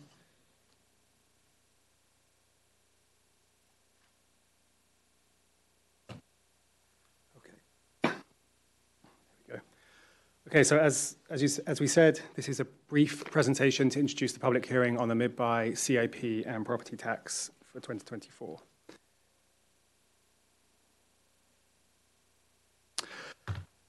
So we have um, a financial update very briefly, which will touch on some of the same things as the presentation in the, study session, a list of service packages, as well as the capital improvement program changes, both of which, again, were mentioned in the, um, in, in the study session earlier this evening. As background, we are required to do um, a mid-buy update to our biennial budget uh, per RCW, which needs to happen between September and December of the first year. Uh, the modifications will be made by the council by via ordinance in December. We are also required to do a revenue public hearing every year, even though we have a two-year budget. And this revenue hearing must include consideration of any property tax increases, as you can see at the bottom of this slide. So the next two slides are very similar to slides that were in the presentation earlier and are also in the memo from KEFA Council.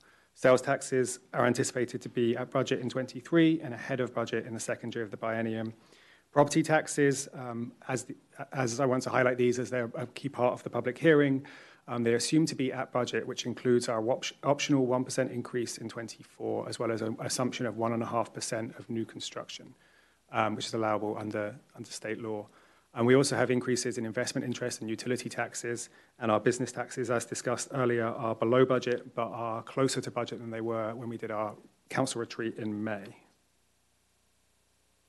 On the expenditure side in the general fund, um, we are currently over budget due to personnel expenditure estimates, which are higher than originally anticipated, um, and because non-personnel costs are very close to budget, reflecting high inflation and cost increases as staff have been working to complete priorities, and we also have fewer vacancies.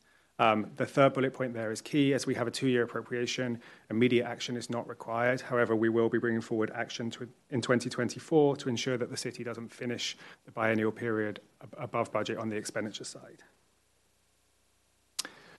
Um, so just this is a new slide that wasn't here earlier. So this is the revenue changes that were considered as part of the budget when it was adopted in late 2022. So there's no new revenues proposed as part of this mid-buy. The planned increases include a 1% increase, um, the optional 1% increase to property tax, the new vehicle license fee, which is the $20 car tab, which goes into effect on January 1st, and the table there at the bottom shows the um, utility rate increases as adopted in October 2022. So finally, uh, getting towards the end, this is a list of the city manager recommended service packages, which are, are, are which are recommended as part of this mid-biennial update. The funding sources is about a million dollars of service packages, almost all of which is one time.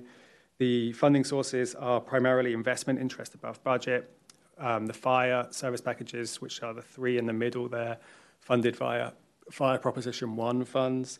And then there are some other uh, smaller ones funded via a new grant in the court and some fund balance in the fleet fund. Um, the capital improvement program changes, so there's about $2.5 million of those, um, which includes $300,000 of, um, which is offset by $300,000 of a, one project being moved to the unfunded list. Um, the description there is uh, provided, those were all discussed earlier. Um, there is some grant awards as well as um, some timing changes to projects. So following this public hearing, uh, we will now have a, uh, which covers both the property tax and the mid-buy.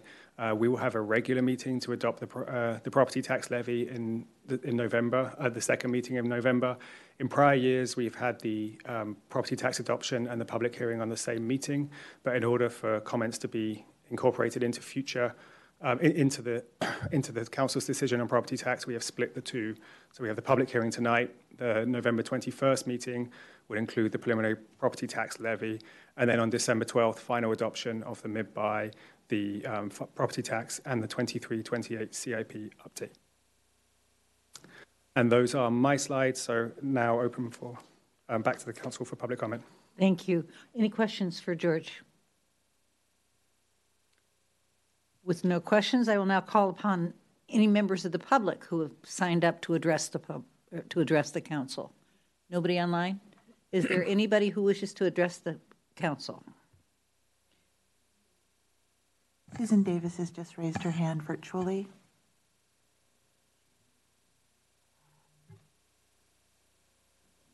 Are, are we bringing her on? And let's have three minutes. Welcome back, Ms. Davis.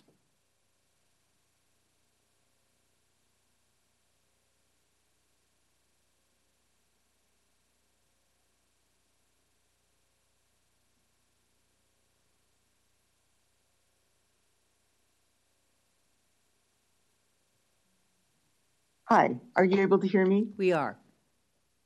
Okay, thank you.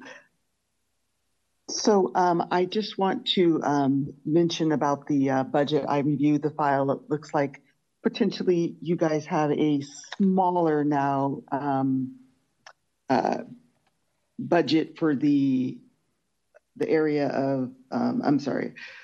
Let's see. So Prop One did not pass, and so I don't think we need to spend the prop the the dollars that you guys had mentioned for an extension of a one-time communication outreach specialist and the one-time management analyst for the parks. I think it sounds like that's off because you guys did not have them on that one um, slide that the gentleman just showed. My other issue um, is just our budget. It's increased 78% since 2015, 2016, while other cities, it's even in your guys' packet, Bellevue has only increased for 57% and Redmond 68%. What are we doing with our money? We have people that are wanting these capital projects completed, get us sidewalks, bike lanes. We have REET, we have a big REET reserve. And you guys even mentioned that this REET reserve is reserved for capital projects. Yes, you're probably reserving it for the capital project of the aquatic center, which is not going to pass. Let's get that money going. You guys have 90 million of these budgeted reserves that you could use for these specific for these purposes. We don't need you buying any more property. I don't even know what you guys are going to do with the Houghton Park and Ride. You know, you've basically also bought the PCC parcel, but of course it's more of a loan. It's not a capital project. I don't even know all of the the the mumbo jumbo with how you guys got that 14 million for it, but that's fine. But rather than earmarking funds for an aquatic center like you've done, let's address the unfunded projects in our transportation plan. We have stoplights that need to be done. We have sidewalks that need to be done. It's more than just the $20 car tabs for the walk to school areas. There's sidewalks everywhere that need to be done.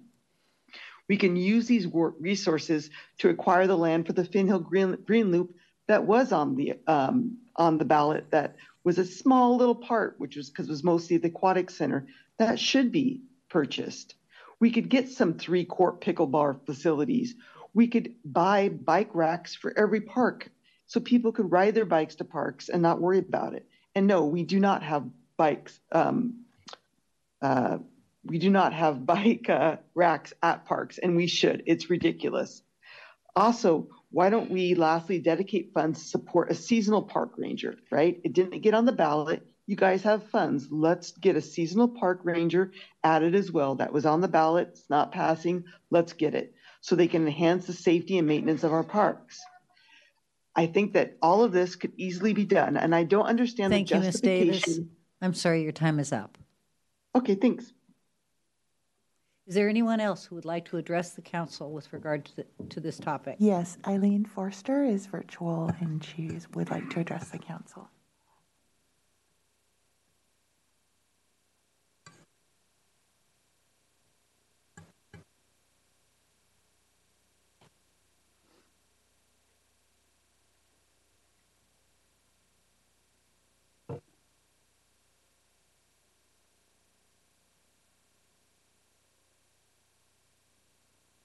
Ms. Forster, are you there?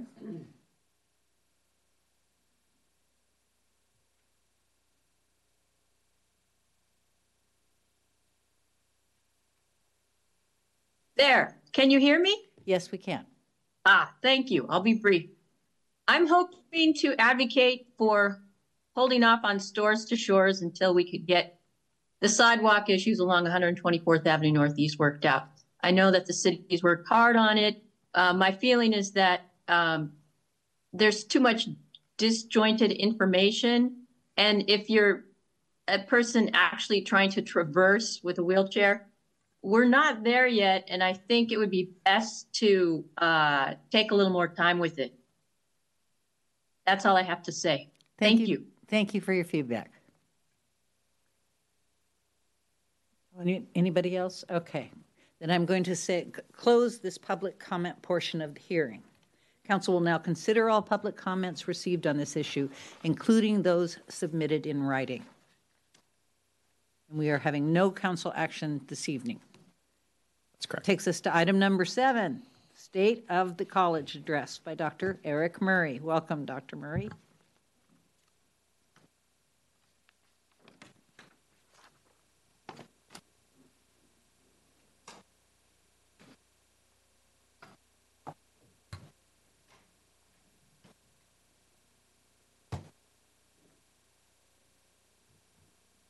Thank you. I like it when someone else works my technology for me. That's, that's helpful. Thank you. Good evening. I'm Eric Murray. I'm the president of Cascadia College, and this is my annual visit to talk to you about the state of the college. Uh, by way of introduction, Cascadia College serves the city of Kirkland. We are defined by our school districts that we serve. So we serve Lake Washington, Northshore, and Riverview School District. And every year around this time, I go to all of the city councils and the school district boards to give a state of the college address. When I was here last year, I was reminiscing that it was a little earlier because I came over when it was sunny and warm outside and uh, not so much today. And so uh, I have good news to report today, and I'm happy to talk to you about where we are. So I think I get to, do I get to advance these or someone else?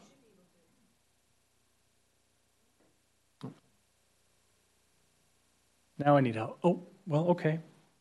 Uh, we'll start there. Four things to talk about today student success, equity and inclusion, access, and growth uh, with the college. So, first, with student success, Cascadia every year seems to surpass other community colleges in the effect uh, that we have on our students. We have the highest percentage of transfer students into the university system out of the community colleges. We show by our state data that Cascadia students generally earn about 9% higher in wages upon graduation. And if they're in the business area, it's 16,000 more, and in IT, about 11,000 more. So those are great stats for our graduates. But we also um, use other metrics to determine student success. We have the highest number of transfer pathways into UW Bothell. We were designed that way as a co-located campus. Uh, we've seen increases in student retention and actually the, the bottom point there, we have the highest retention rate in the community college system. Nationally, students stay from one fall to the next fall. About 49% of students are retained. At Cascadia in this last year it was 90, or it was, sorry, it was 93% of students. It's huge. And that's because, I, well, I think post pandemic, students are trying to find their way back into higher education. So this was a higher than normal year for us in terms of our, our retention. And we have the highest percentage of students who enter in at below college level math and English. We have the highest percentage of getting them into college level during their first year with us. We are finding that more students are coming to us this year with a learning gap. We think that's because of the pandemic and that students, uh, because of the online learning environment, maybe aren't or weren't as prepared uh, upon graduation as previous classes. We also pride ourselves on our success in equity and inclusion. We have a couple of signature programs. One's called Cascadia Scholars, which we started uh, three years ago with 16 students. This is for uh, historically underrepresented and marginalized students. We offer them uh, mentors who help guide them through their path at Cascadia. We started with 16, it grew to 53, and now we have over 100 students in the program. And those students are showing even higher retention rates than students who are not in the mentor program. We have an Equity and Inclusion Foundations course that we developed. All of our employees are asked to take it. It has become popular, and so our state board for community and technical colleges would like to send uh, people to it. We've had Leadership Eastside. We were, are working with them to help influence their curriculum with regard to equity and inclusion. And the King County Library System just asked if they could send their employees to our Foundations of E&I course. So we're uh, trying to do things not only for our students, but for our employees.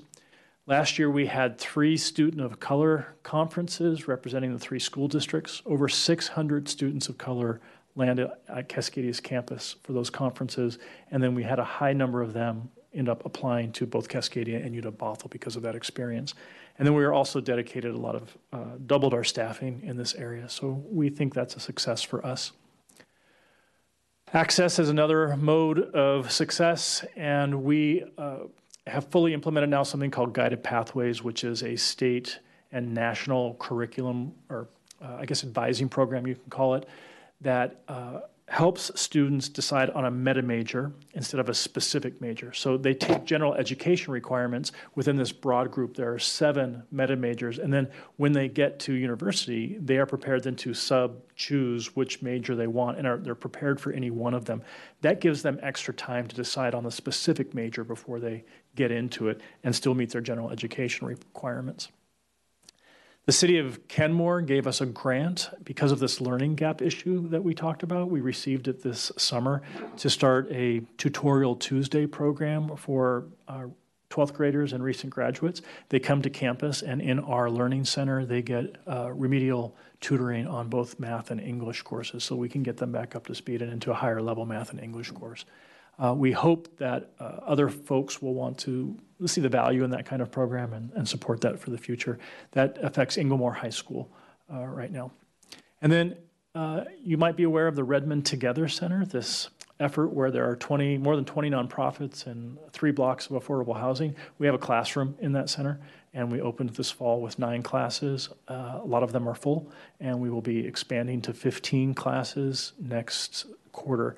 Um, one cool thing about the Together Center, their principle is you bring people together and you can serve people better.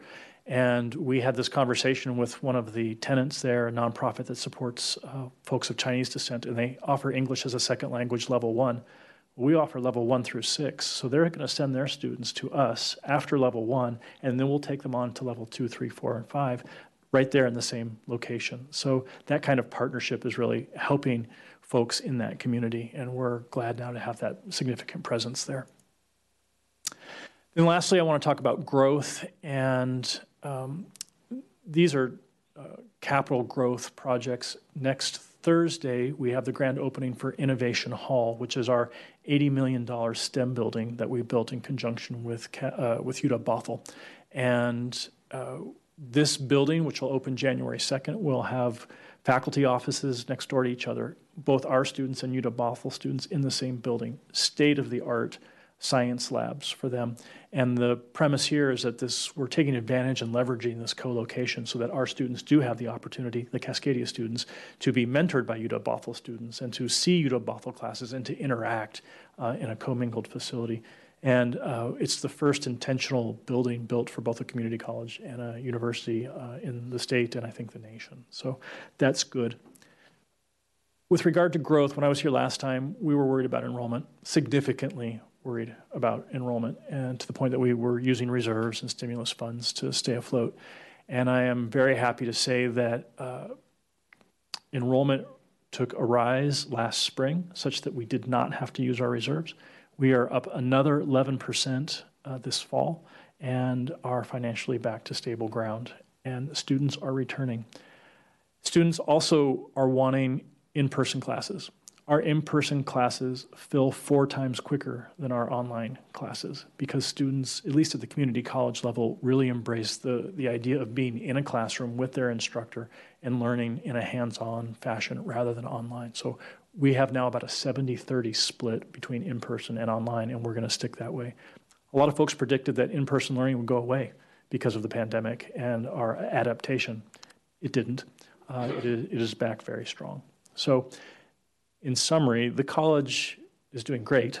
Uh, financially, we're stable. Enrollment's going up. We're expanding in buildings and locations. Our, our programs that we're offering to students to help them succeed are in full force. And I'm uh, a lot more calm this year than I was last year. So um, happy to take questions if time allows. Bet. Thank you, Dr. Murray. I, I, just wanted to remind you that people said handshakes and hugs were going to go away too. There yes. we are. Yeah. So, any questions or comments for Dr. Murray? Well done. Good news to hear. And, and when I was there for the mayor's conference, I was really impressed. It you was, saw the building right there, yeah. Well, not just the building, the, the, it's alive with kids. Yeah. It's just, it, it really is amazing with so many folks living on campus now, too. Yeah. So. Thank you very much. Have a great welcome. evening. Thanks, Eric. Bye bye. Okay, this takes us to item number nine, our consent calendar. Before we have a motion, I'd like to ask Deputy Mayor Arnold for an audit of the accounts. Thank you, Madam Mayor. We had payroll in the amount of $5,978,564.27 and bills in the amount of $11,177,991.69. I'll note that the bills included invoices for several large capital projects and the Fisk property purchase. Mm, thank you for that. Okay, can I get a motion to approve the consent calendar? It's been moved by Councilmember Falcone. Second. Seconded by Councilmember Curtis to approve the consent calendar. All those in favor, please so signify by saying aye. Aye. Aye. Any opposed? Motion carries unanimously. Takes us to our business agenda. First item on our business agenda is Wait a minute. 2023 Annual Comprehensive there you go. Zoning Code Amendments. City manager. Okay, thank you. Uh, yeah, I had to turn the page on that one. So uh, here to give you that presentation is our senior planner Scott Guter, and I believe our deputy planning director Allison Zike is also here. Great.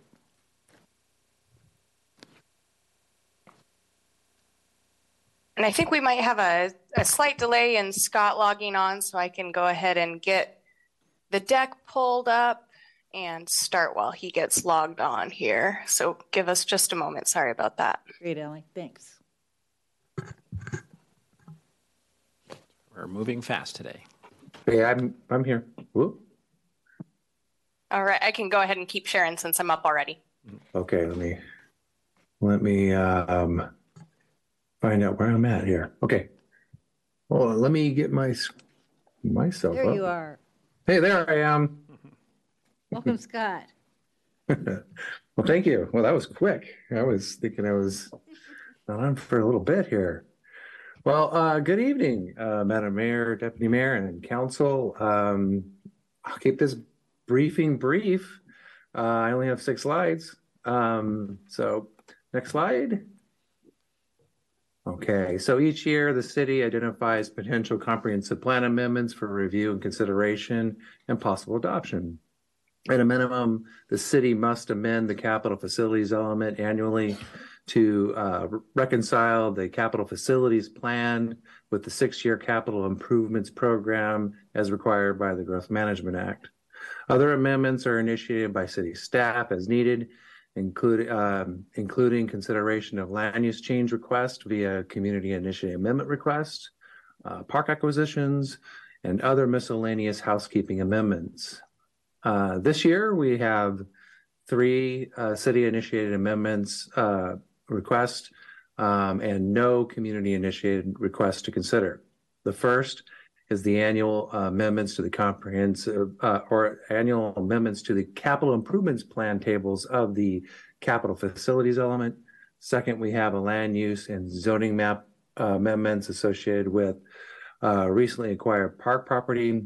And lastly, uh, we have the proposed land use amendment of the Houghton Park and Ride properties recently approved for acquisition. Next slide. The capital facilities plan updates reflect necessary amendments to maintain consistency with the uh, 2023 20, uh, 2028 capital improvement plan and the 2023 to 2024 budget.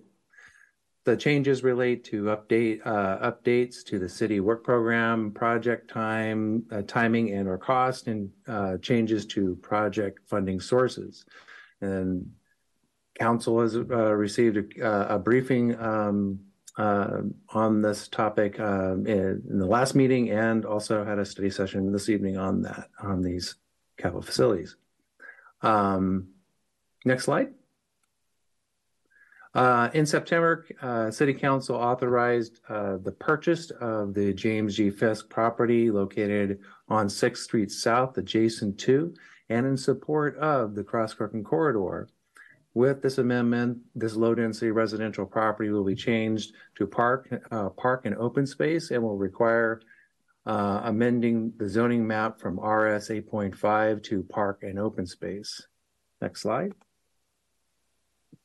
Additionally, in October, the city uh, uh, council authorized purchase of the Houghton Park and Ride uh, site, which was uh, closed in February by King County due to low utilization. The acquisition would support future uh, community-oriented uses, including a potential location for affordable housing. Staff's proposed uh, transit-oriented development land use would support future community-oriented development, including a community facility, affordable housing, or mixed use. This land use designation is also aligned with the comprehensive plan policy, uh, BT, uh, B, Bridle Trails Policy BT8, uh, which encourages future transit-oriented development uh, that includes pedestrian connections with, uh, within the site and to adjacent streets. No zoning amendments are proposed at this time, but will be developed in the uh, next several months. Next slide. As for next steps, the Planning Commission will hold a public hearing on the annual comprehensive plan and zoning map amendments tomorrow. Staff will bring the, uh, the commission's recommendations, uh, for consideration and possible adoption at the council's December 12th meeting. That concludes my presentation. If, uh, council has any questions. Council, any questions, discussion? Great report, Scott. Thank you, Allison. Thank you. I believe that takes Thank us you. to our second item of business, the 2024 Sound Cities Association Re- Regional Boards and Committee Appointments. City Manager. Okay, thank you, Madam Mayor. So the purpose uh, today is to have a discussion at council about the potential appointments. Uh, We're looking for council to express their interest and then primarily to identify whether there's any uh, seats where two people are more interested. And in discussions with the mayor, should that occur, the council would not decide that, but the mayor will be asking those two members to go uh, figure it out between themselves. so, uh, but hopefully, we don't have any overlap. So, here to walk you through all of this is uh, Audrina Campbell, our special projects coordinator, and then also uh, Diana Hart, our government affairs manager. Thank you, City Manager. Good evening, Madam Mayor, Welcome. Deputy Mayor, members of the council. Happy to be here tonight to kick off a conversation about the Sound Cities Association 2024 regional boards and committees. And I'm happy to tell you I have a brief uh, six slide presentation tonight, beginning with a little bit of background.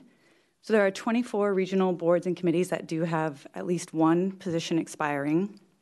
And as the city manager just mentioned, it's important for council to be aware that if any two council members apply to the same board or committee, SCA will not um, take both applications, they will appoint neither. Um, there are six year term limits for SCA appointments, with some exceptions. And the six sub bullets shown on the screen there are SCA's criteria for deciding appointments. And as a reminder, most of this is included in the SCA FAQs attachment in your packet. Okay, don't let this slide overwhelm you. It's a lot of text.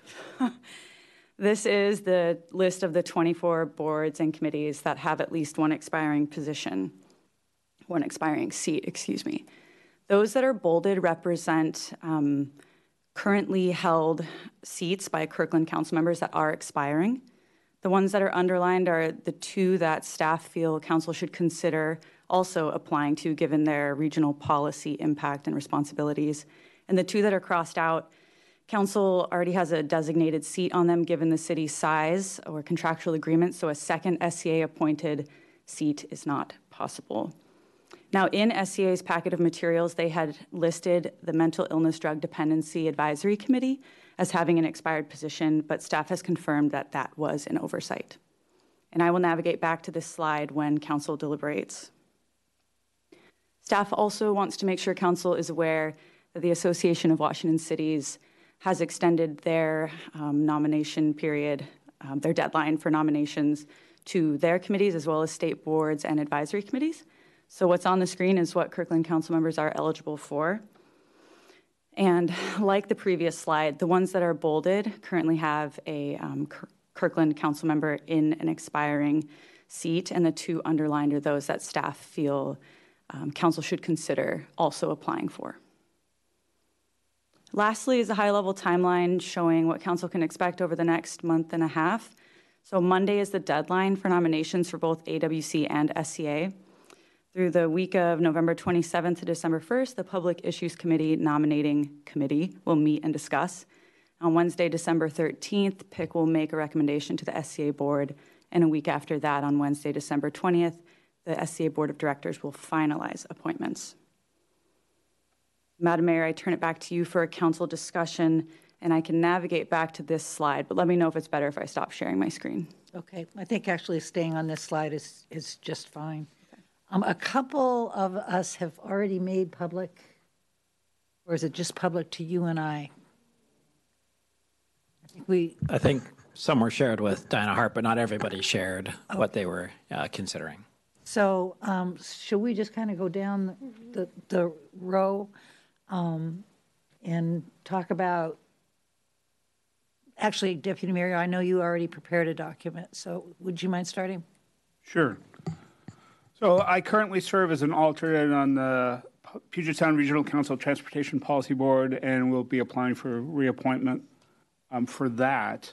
Uh, I also, given the staff recommendation that the Regional Policy Committee for King County is something there, that's something that I am also willing to apply for if um, other folks aren't interested. Thank you. Great. Uh, Councilmember Pascal? So I currently serve on the Regional Transit Committee, um, and I'm open to having another council member uh, serve on that committee if if there is interest. Um, it's important that that Kirkland has a representative on that committee, especially in a time when transit service is in flux.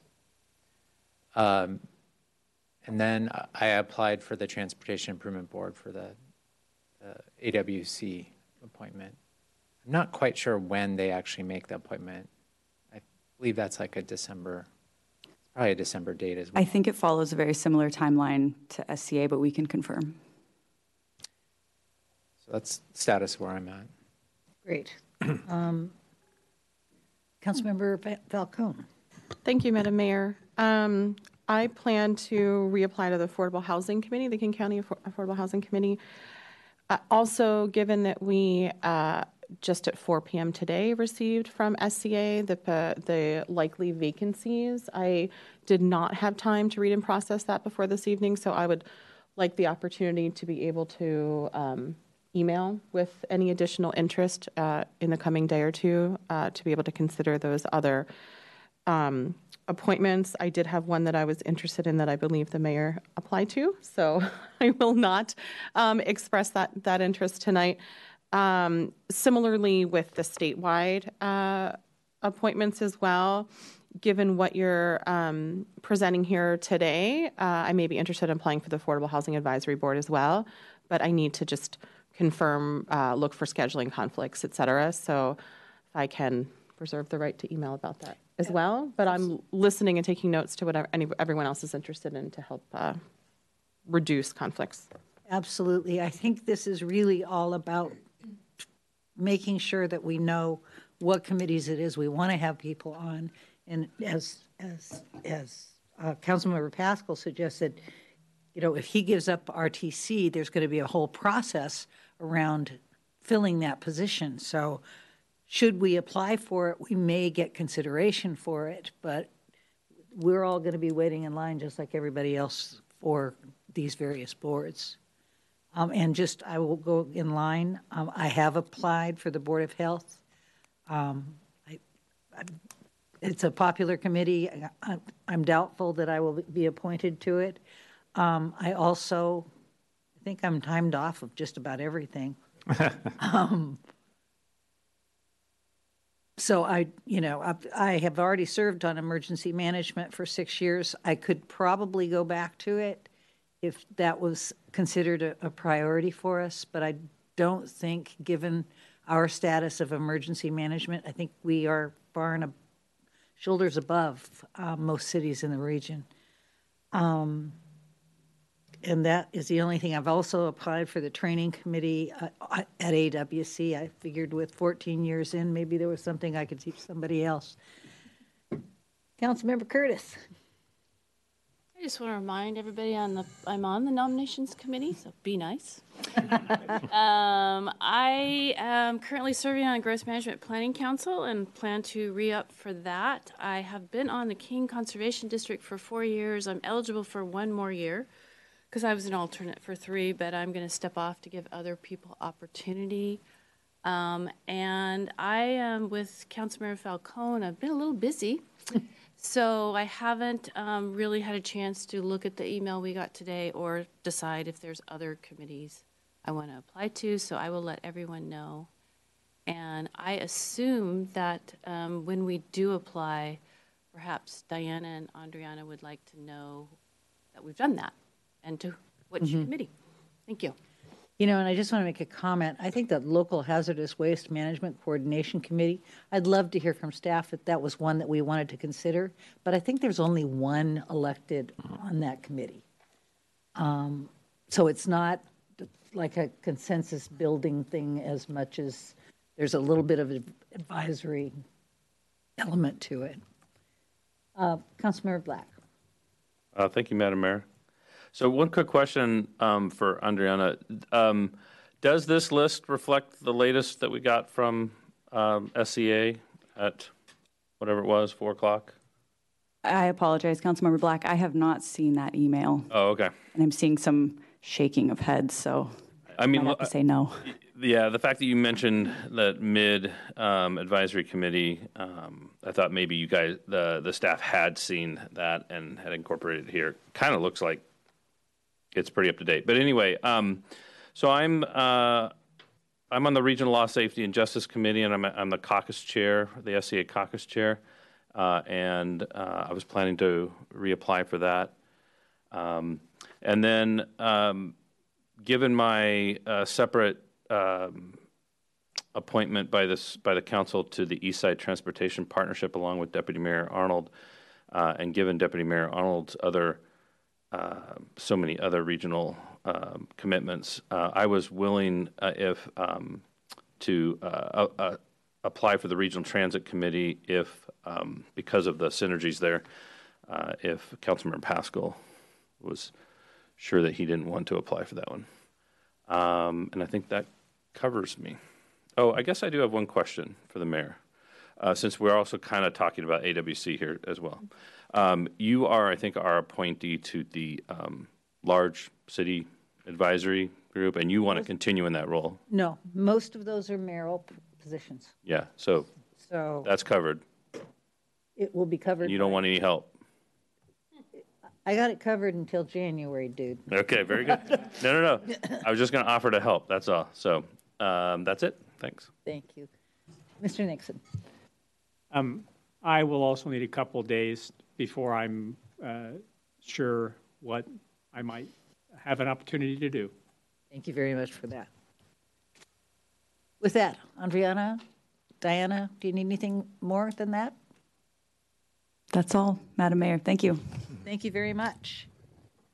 Uh, Councilmember Falcone. Oh, sorry, Councilmember. Oh, thank you. I just, uh, the deadline for applying is, 13. Is Monday. So uh, we're just going to ask when we're going to hear back that we should go ahead and apply to the ones we. I just- didn't hear any conflicts. Okay. So, um, Deputy Mayor, with, with your agreement, Yeah, I think, you know, but it was just you and Councilmember Pascal figuring out Okay. Regional Transit Committee, but that was the only one? Okay, I'll talk to Councilmember Pascal then, just to double check and make sure. well, and on that list, like there's the Regional Housing Authority, that's appointed, not by SCA, it's Right. appointed by the, by the. So there are two or three SCA seats on that. It does not look like that has been flagged as one of those that will have an open seat. Okay. Uh, So it does not appear that that would be a, a open seat for consideration. Councilmember Falcone. Thank you, Madam Mayor. I also had a, a follow-up question. So tonight we were talking about SCA and then also a little bit of AWC appointed seats.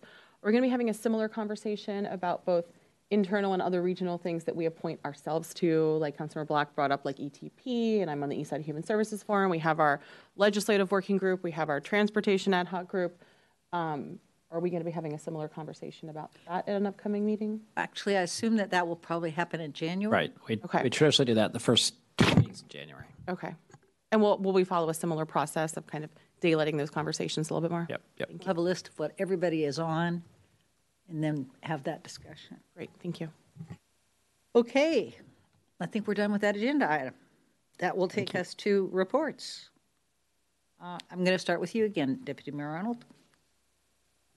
A uh, couple things of interesting note. On Friday, November 3rd, the K4C Outreach Committee had uh, Senator Liias come talk about his transit-oriented development bill. Um, From the legislative work group's reports before, we were concerned about that bill impacting um, our incentives on 85th, but from that discussion, Senator Liias really talked about the bill shifting to being more incentive focused versus requirements that would impact 85th. And So I- I'm sure that uh, Councilmember Black, who was also on that call, can bring that to the legislative work group. But it was a, um, a good, good discussion. And since Senator Liias was a former um, Mukilteo council member, he um, really appreciated K4C's work. It was a really worthwhile discussion um, with the outreach committee and the senator. Great, thank you. Councilmember Pascal. I think the only thing that I'd like to highlight is uh, next week we'll, we'll have the Regional Transit Committee meeting. Uh, we do take action uh, on the 2023 System Evaluation Report. That's basically a report on how the transit system's doing. And Metro uses that to either um, reallocate service or add service uh, to to either underperforming routes or routes that are, are need needing new service for um, growth or other things. Uh, I just note that it's a pretty stark report so far um, for Northeast King County. Um, not a lot of routes that are performing well, um, and they are, you know, I, you know, my fear, kind of looking at the crystal ball, is that you know we'll continue to have reductions over time without some type of enhancement. Um, so that was released today, and so I was kind of consuming that earlier and not feeling good about what I was reading. But we'll see. Thank you. Well, and I hope that continues to be a priority for the discussion that you have in the transportation subgroup. Because we really do need to put pressure on the county as the station area gets closer and closer to beginning. I mean, we've talked about this a number of times, but I think we really need to build a strategy that that uh, moves us forward along with with staff. Thanks, um, Councilmember Falcone. Thank you, Madam Mayor. Um, just a, a brief, a few comments. Um, had the opportunity to um, speak at and attend the Friends of Youth ribbon cutting for the Willows Youth Services facility, along with there were, um, it was very well attended. Some amazing uh, Kirkland staff was there. Thank you to everyone who attended. Um, it is um, just just welcome. It is so awesome the services that they're going to be able to provide, walk-in services for folks to do laundry, to take showers, to you don't need to be um, sleeping there to use their services as well. And the message of the day uh, was really just to help spread the word about this facility, about the work that Friends of Youth is doing, so that our youth know that there is a place to um, for them to go to get their needs met. So, um, welcome, and we're thrilled to have you here, um, Friends of Youth at the Willows Youth Services Facility. Also, that same day, um, was able, along with um, some of my fellow council members, um, Nixon and Curtis, to volunteer at the Dia de los Muertos event, and it was awesome. It was so beautiful, so well done. Everybody was having such a great time. There was something for everybody there. There was something for children, for families, for grown-ups. It was um, fun activities, great photo ops, crafts for kids, wonderful entertainment, wonderful um, treats for everybody, and everybody had a smile on their face. The amount of just thank yous from the community um, to really be able to celebrate this beautiful culture, um, cultural event, and so really well done. Kudos to everyone that was involved in that. It was um, just a wonderful celebration. Other than that, uh, again, just to keep it brief, um, have the SCA board meeting next week where we'll be talking. Uh, one of our agenda items, I assume, will be the letter that we approved to send this evening. So more to come on that. Thank you. Super. Thank you, Councilmember Curtis. Thank you. To follow up, Deputy Mayor, we had uh, Lake, uh, Lake Washington. Well, I'm tired. Legislative Work Group had a tour with Rep Reed, a TOD tour. Uh, staff did an excellent job. We had a bus full of staff members and Rep Reed. Um, and we went up to Totem Lake and looked at some new development and then took her down the station area plan. That was very well received. Senator Liias was invited, but he wasn't able to make it. I have shared with our delegation that we did it, and a number of them are interested in us doing it again. Um, and then uh, Councilmember Falcone didn't mention the Fire Station 22 tour. We build beautiful fire stations. That was a great tour. And of course, the Arbor Day, Day celebration was high on my list. So well done, staff. Excellent. Councilmember Black. Thank you, Madam Mayor. Uh, so let's see, just to keep things short as possible. Um, just a reminder uh, to my colleagues, um, we did have the Racers Principals Assembly meeting um, just after our last meet, after our last council meeting, circulated those materials. Uh, our next principal, uh, Racer Principals Assembly meeting will be uh, Wednesday, December 13th, and I will circulate uh, the materials for that uh, as soon as I get them. And of course, anyone is welcome uh, and should ask me uh, any questions they have about any of those materials or any of the, the things that we'll be talking about at the Racer Principles. Um, I did want to note there's a SCA annual meeting coming up, and I think our council has to appoint a voting delegate. Um, I'm looking at the mayor because I'm guessing she's it, but I don't know how that. I don't know how we've done that in the past. I can't remember. We do it once a year, and I always forget exactly how we go about it. Um, Do you know when it is? I do. I wrote it down here. It's Wednesday, December sixth. Okay, let's coordinate, I, I- I just, I don't have my calendar. I was planning to attend, but I have no. I do not feel like I need to be the voting delegate. In fact, I'd be happy for either Councilmember Falcone or you, or frankly, any of my colleagues would be the voting Let's delegate. just coordinate whoever's going to go and Okay. make that selection. All right. We'll also have meetings that may be separate from that, that will need a voting delegate. Okay. Oh, the North Caucus. Yeah, I haven't seen anything about that one yet. Great. Okay. I'll just wait to hear from my colleagues. Just let me know what you guys want me to do. Great, thank you. Um, uh, and I'll plan to attend as long as that doesn't cause any problems. Um, the um I did want to call out that um, a couple of us were able to attend AWC's Civic Health Summit um, since our last meeting on Thursday, October 19th. And that was a meeting of um, folks from all over, uh, elected officials, but also uh, people from different organizations. And it was all about improving the health of civic discourse. And that was uh, me and Madam Mayor and Councilmember Curtis. And Want to talk about how it started? No.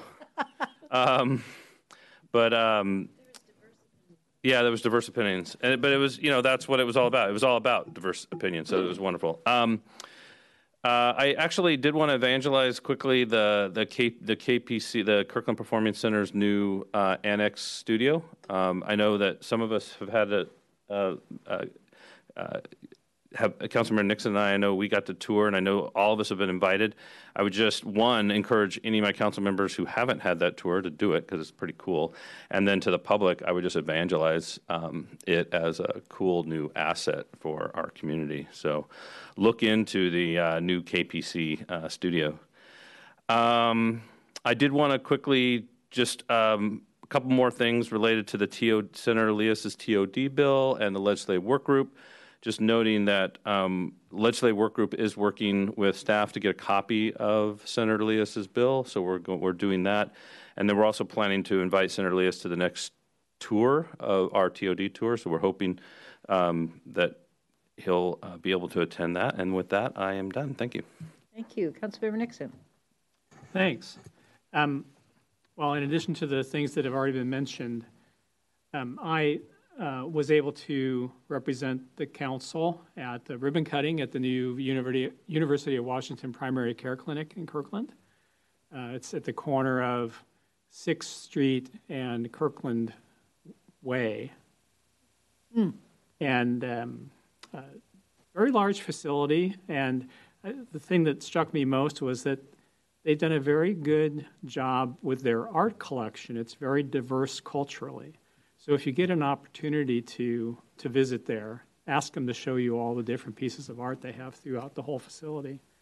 and then on the morning of Saturday the 4th, I was able to speak at another rally in Marina Park in support of um, freeing the captives uh, from October, the October 7th event in Israel. And um, I, I was impressed there also that um, our Jewish community, um, not just in Kirkland, but on the east side, um, feels safe to have those kind of events in Kirkland. And I've noted at all of those recent events that the Kirkland Police Department has done an excellent job of um, monitoring what's going on in the vicinity. And I, I really appreciate the fact that KPD has stepped up to that. And I know that the attendees at the event very much appreciated it as well. Great. Thank you for doing that. Okay, for me, I'll wrap up. Uh, Once again, uh, I want to thank Councilmember Pascal and his, and his wife for a great party um, that we were able to put on in terms of recognizing our amazing um, management and, and director staff. Um, Did anybody mention the police awards? Um, we had a police awards ceremony where we gave a Medal of Valor. Was that what it was? Medal of Honor to a police officer who uh, performed an amazing feat, as was descri- described by the chief. It's always an emotional thing to watch, um, and it makes you so proud of our police department. It really, it, it, it's an amazing event, and I'm so glad that they invite us. Um, in terms of regular work, I'm also part of a group that's doing an or- organics stakeholder series. We're meeting every two weeks for two hours to talk about organics and how they're being managed across the country. I'm doing that sort of in conjunction with my MISWAC work. I was doing it because of the SWAC, but I'm no longer on SWAC, so um, so I'm in the process of handle, handing some of this off to other new SCA members who are doing SWAC. Um, I also was invited to the two line grad, grand opening uh, planning party. So it was a huge meeting in Bellevue at the Spring District to plan the opening of the eight stations that's going to happen when we do the when when we go ahead with the two line. Uh, why I was invited was not clear to me. So I was the last one introduced, and I kind of looked around the room and I said, There are no stations in Kirkland. I said, We've moved a little dirt. That's about it. um, but you better all come to my party when we open the BRT station. There you go. So, yeah. So they're getting all ramped up for that. It's going to be a big deal. Um, also, we had uh, I had uh, regional water quality. One more after this, and uh, that is all. City manager. Okay, thank you, Mayor. Um, one PowerPoint slide to share with you. Um, the first item under the city manager report is the planning nomenclature alternatives. Uh, the term nomenclature is submitted by our city attorney, and we thought we should include that. Um, so, uh, just very briefly, um, as you know, we had our presentation, on our DEIB roadmap accomplishments, and also things that we might look forward to in the next uh, roadmap update. And one of those was looking at language um, that was outdated or uh, we wanted to replace, and one of those was the term master plan. And this is not unique to Kirkland; it's something you find in planning literature if you if you search. Um, has been raised in the past. So staff wanted to uh, suggest a process to come forward to the council and change at least that term. There's a whole lot more work to be done in working through outdated language in our documents, but that would be quite a bit of work. And during the comp plan update next year, we'll be talking a lot about the current transportation master plan, the current sustainability master plan, possibly about the CKC master plan. And so we felt that trying to change that terminology to something we all agree to uh, going forward would be really helpful for that as a starting point.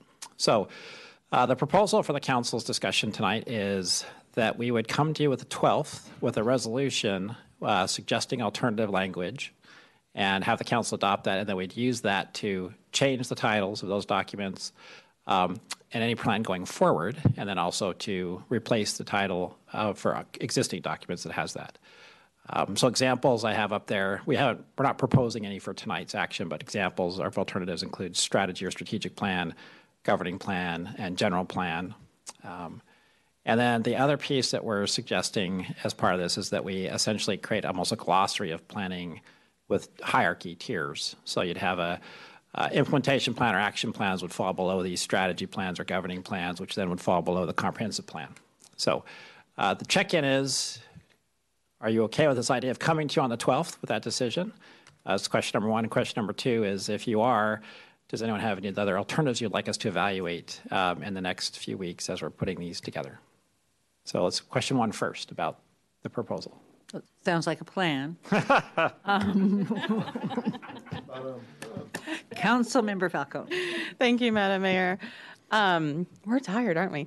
Um, I was just going to mention that I think this may dovetail nicely with some of the conversations we've been having about um, onboarding new council members and just uh, preparing them for kind of what's ahead and giving them the big picture as we go through the list of like the hierarchy of different plans, um, I think it would be just nice to have that as part. I know we've discussed this as part of the onboarding to let folks know, you know, kids, it can be confusing as a new council member. You know, when do we update which plan and which plan falls under which plan and and, and et cetera. So just wanted to mention that that dovetails nicely um, because I know there are those are two kind of concurrent efforts that we're working on. So thank you. I think the whole concept of a hierarchy is is interesting because that that becomes a conflict in so many meetings that I attend or in so many bodies of work. You know, what is the plan that's driving everything? The one plan. Yeah. I Yeah. feel like I'm in a Parks and Rec episode. you haven't even seen that show. what? okay, any further discussion? Okay. City manager reports. Okay, thank you. Uh, so uh, one other uh, action. So thank you so much, Diana. Um, one other action item. So uh, you received from the city clerk. Uh, we received a, a, sixth nomination application for the Cultural Arts Commission.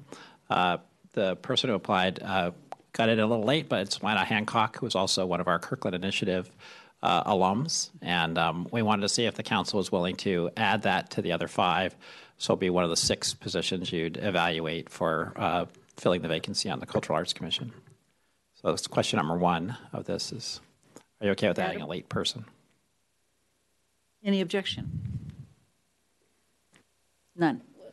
So question number two, we currently have you all scheduled to meet on November 30th to uh, do interviews, uh, but you also have the option under your rules to pick a subcommittee to winnow from six down if you so choose. And so currently we have you all doing it and basically interviewing all six people, but we wanted to check in and see if the council is okay with that or whether you'd like to try to. I think the question is do you want to do a 30 minute meeting in order to make it a 30 minute longer meeting, mm-hmm. or do you want to just all do the extra 30 minutes?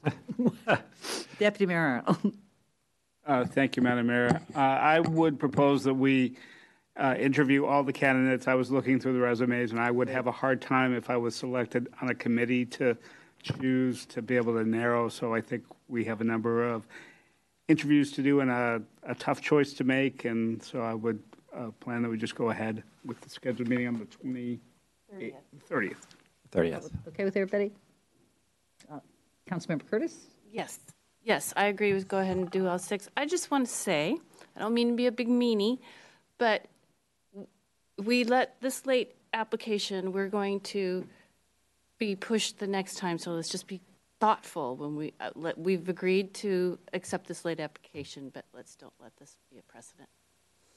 I agree with you. That's fair. And this is an out of cycle recruitment process, but I think that's a fair point. And I think because it's an out of cycle process, that yeah. makes some sense. Okay, wait a minute. Okay. So then, uh, last question for you all. Um, is any calendar updates? Then I have one update on Racer. So first, but calendar update from anyone? See none other than I will be gone. So the racer update I want to provide as the president. So at our Racers Principals Assembly, Councilmember Black highlighted that he had had some conversations, and maybe some of you have as well, about Redmond's interest in joining Racer. Um, we learned that at the last Redmond meeting, they actually adopted a resolution. I haven't actually read it yet, uh, formally requesting to be evaluated for joining Racer and laying out how they would be interested. So when Councilmember Black raised that, we recognize as the racer board, we actually don't have any criteria for when someone would join or when we'd be ready. There's a couple things identified in the interlocal agreement. the first says that uh, someone joining cannot impact the service levels of the existing cities.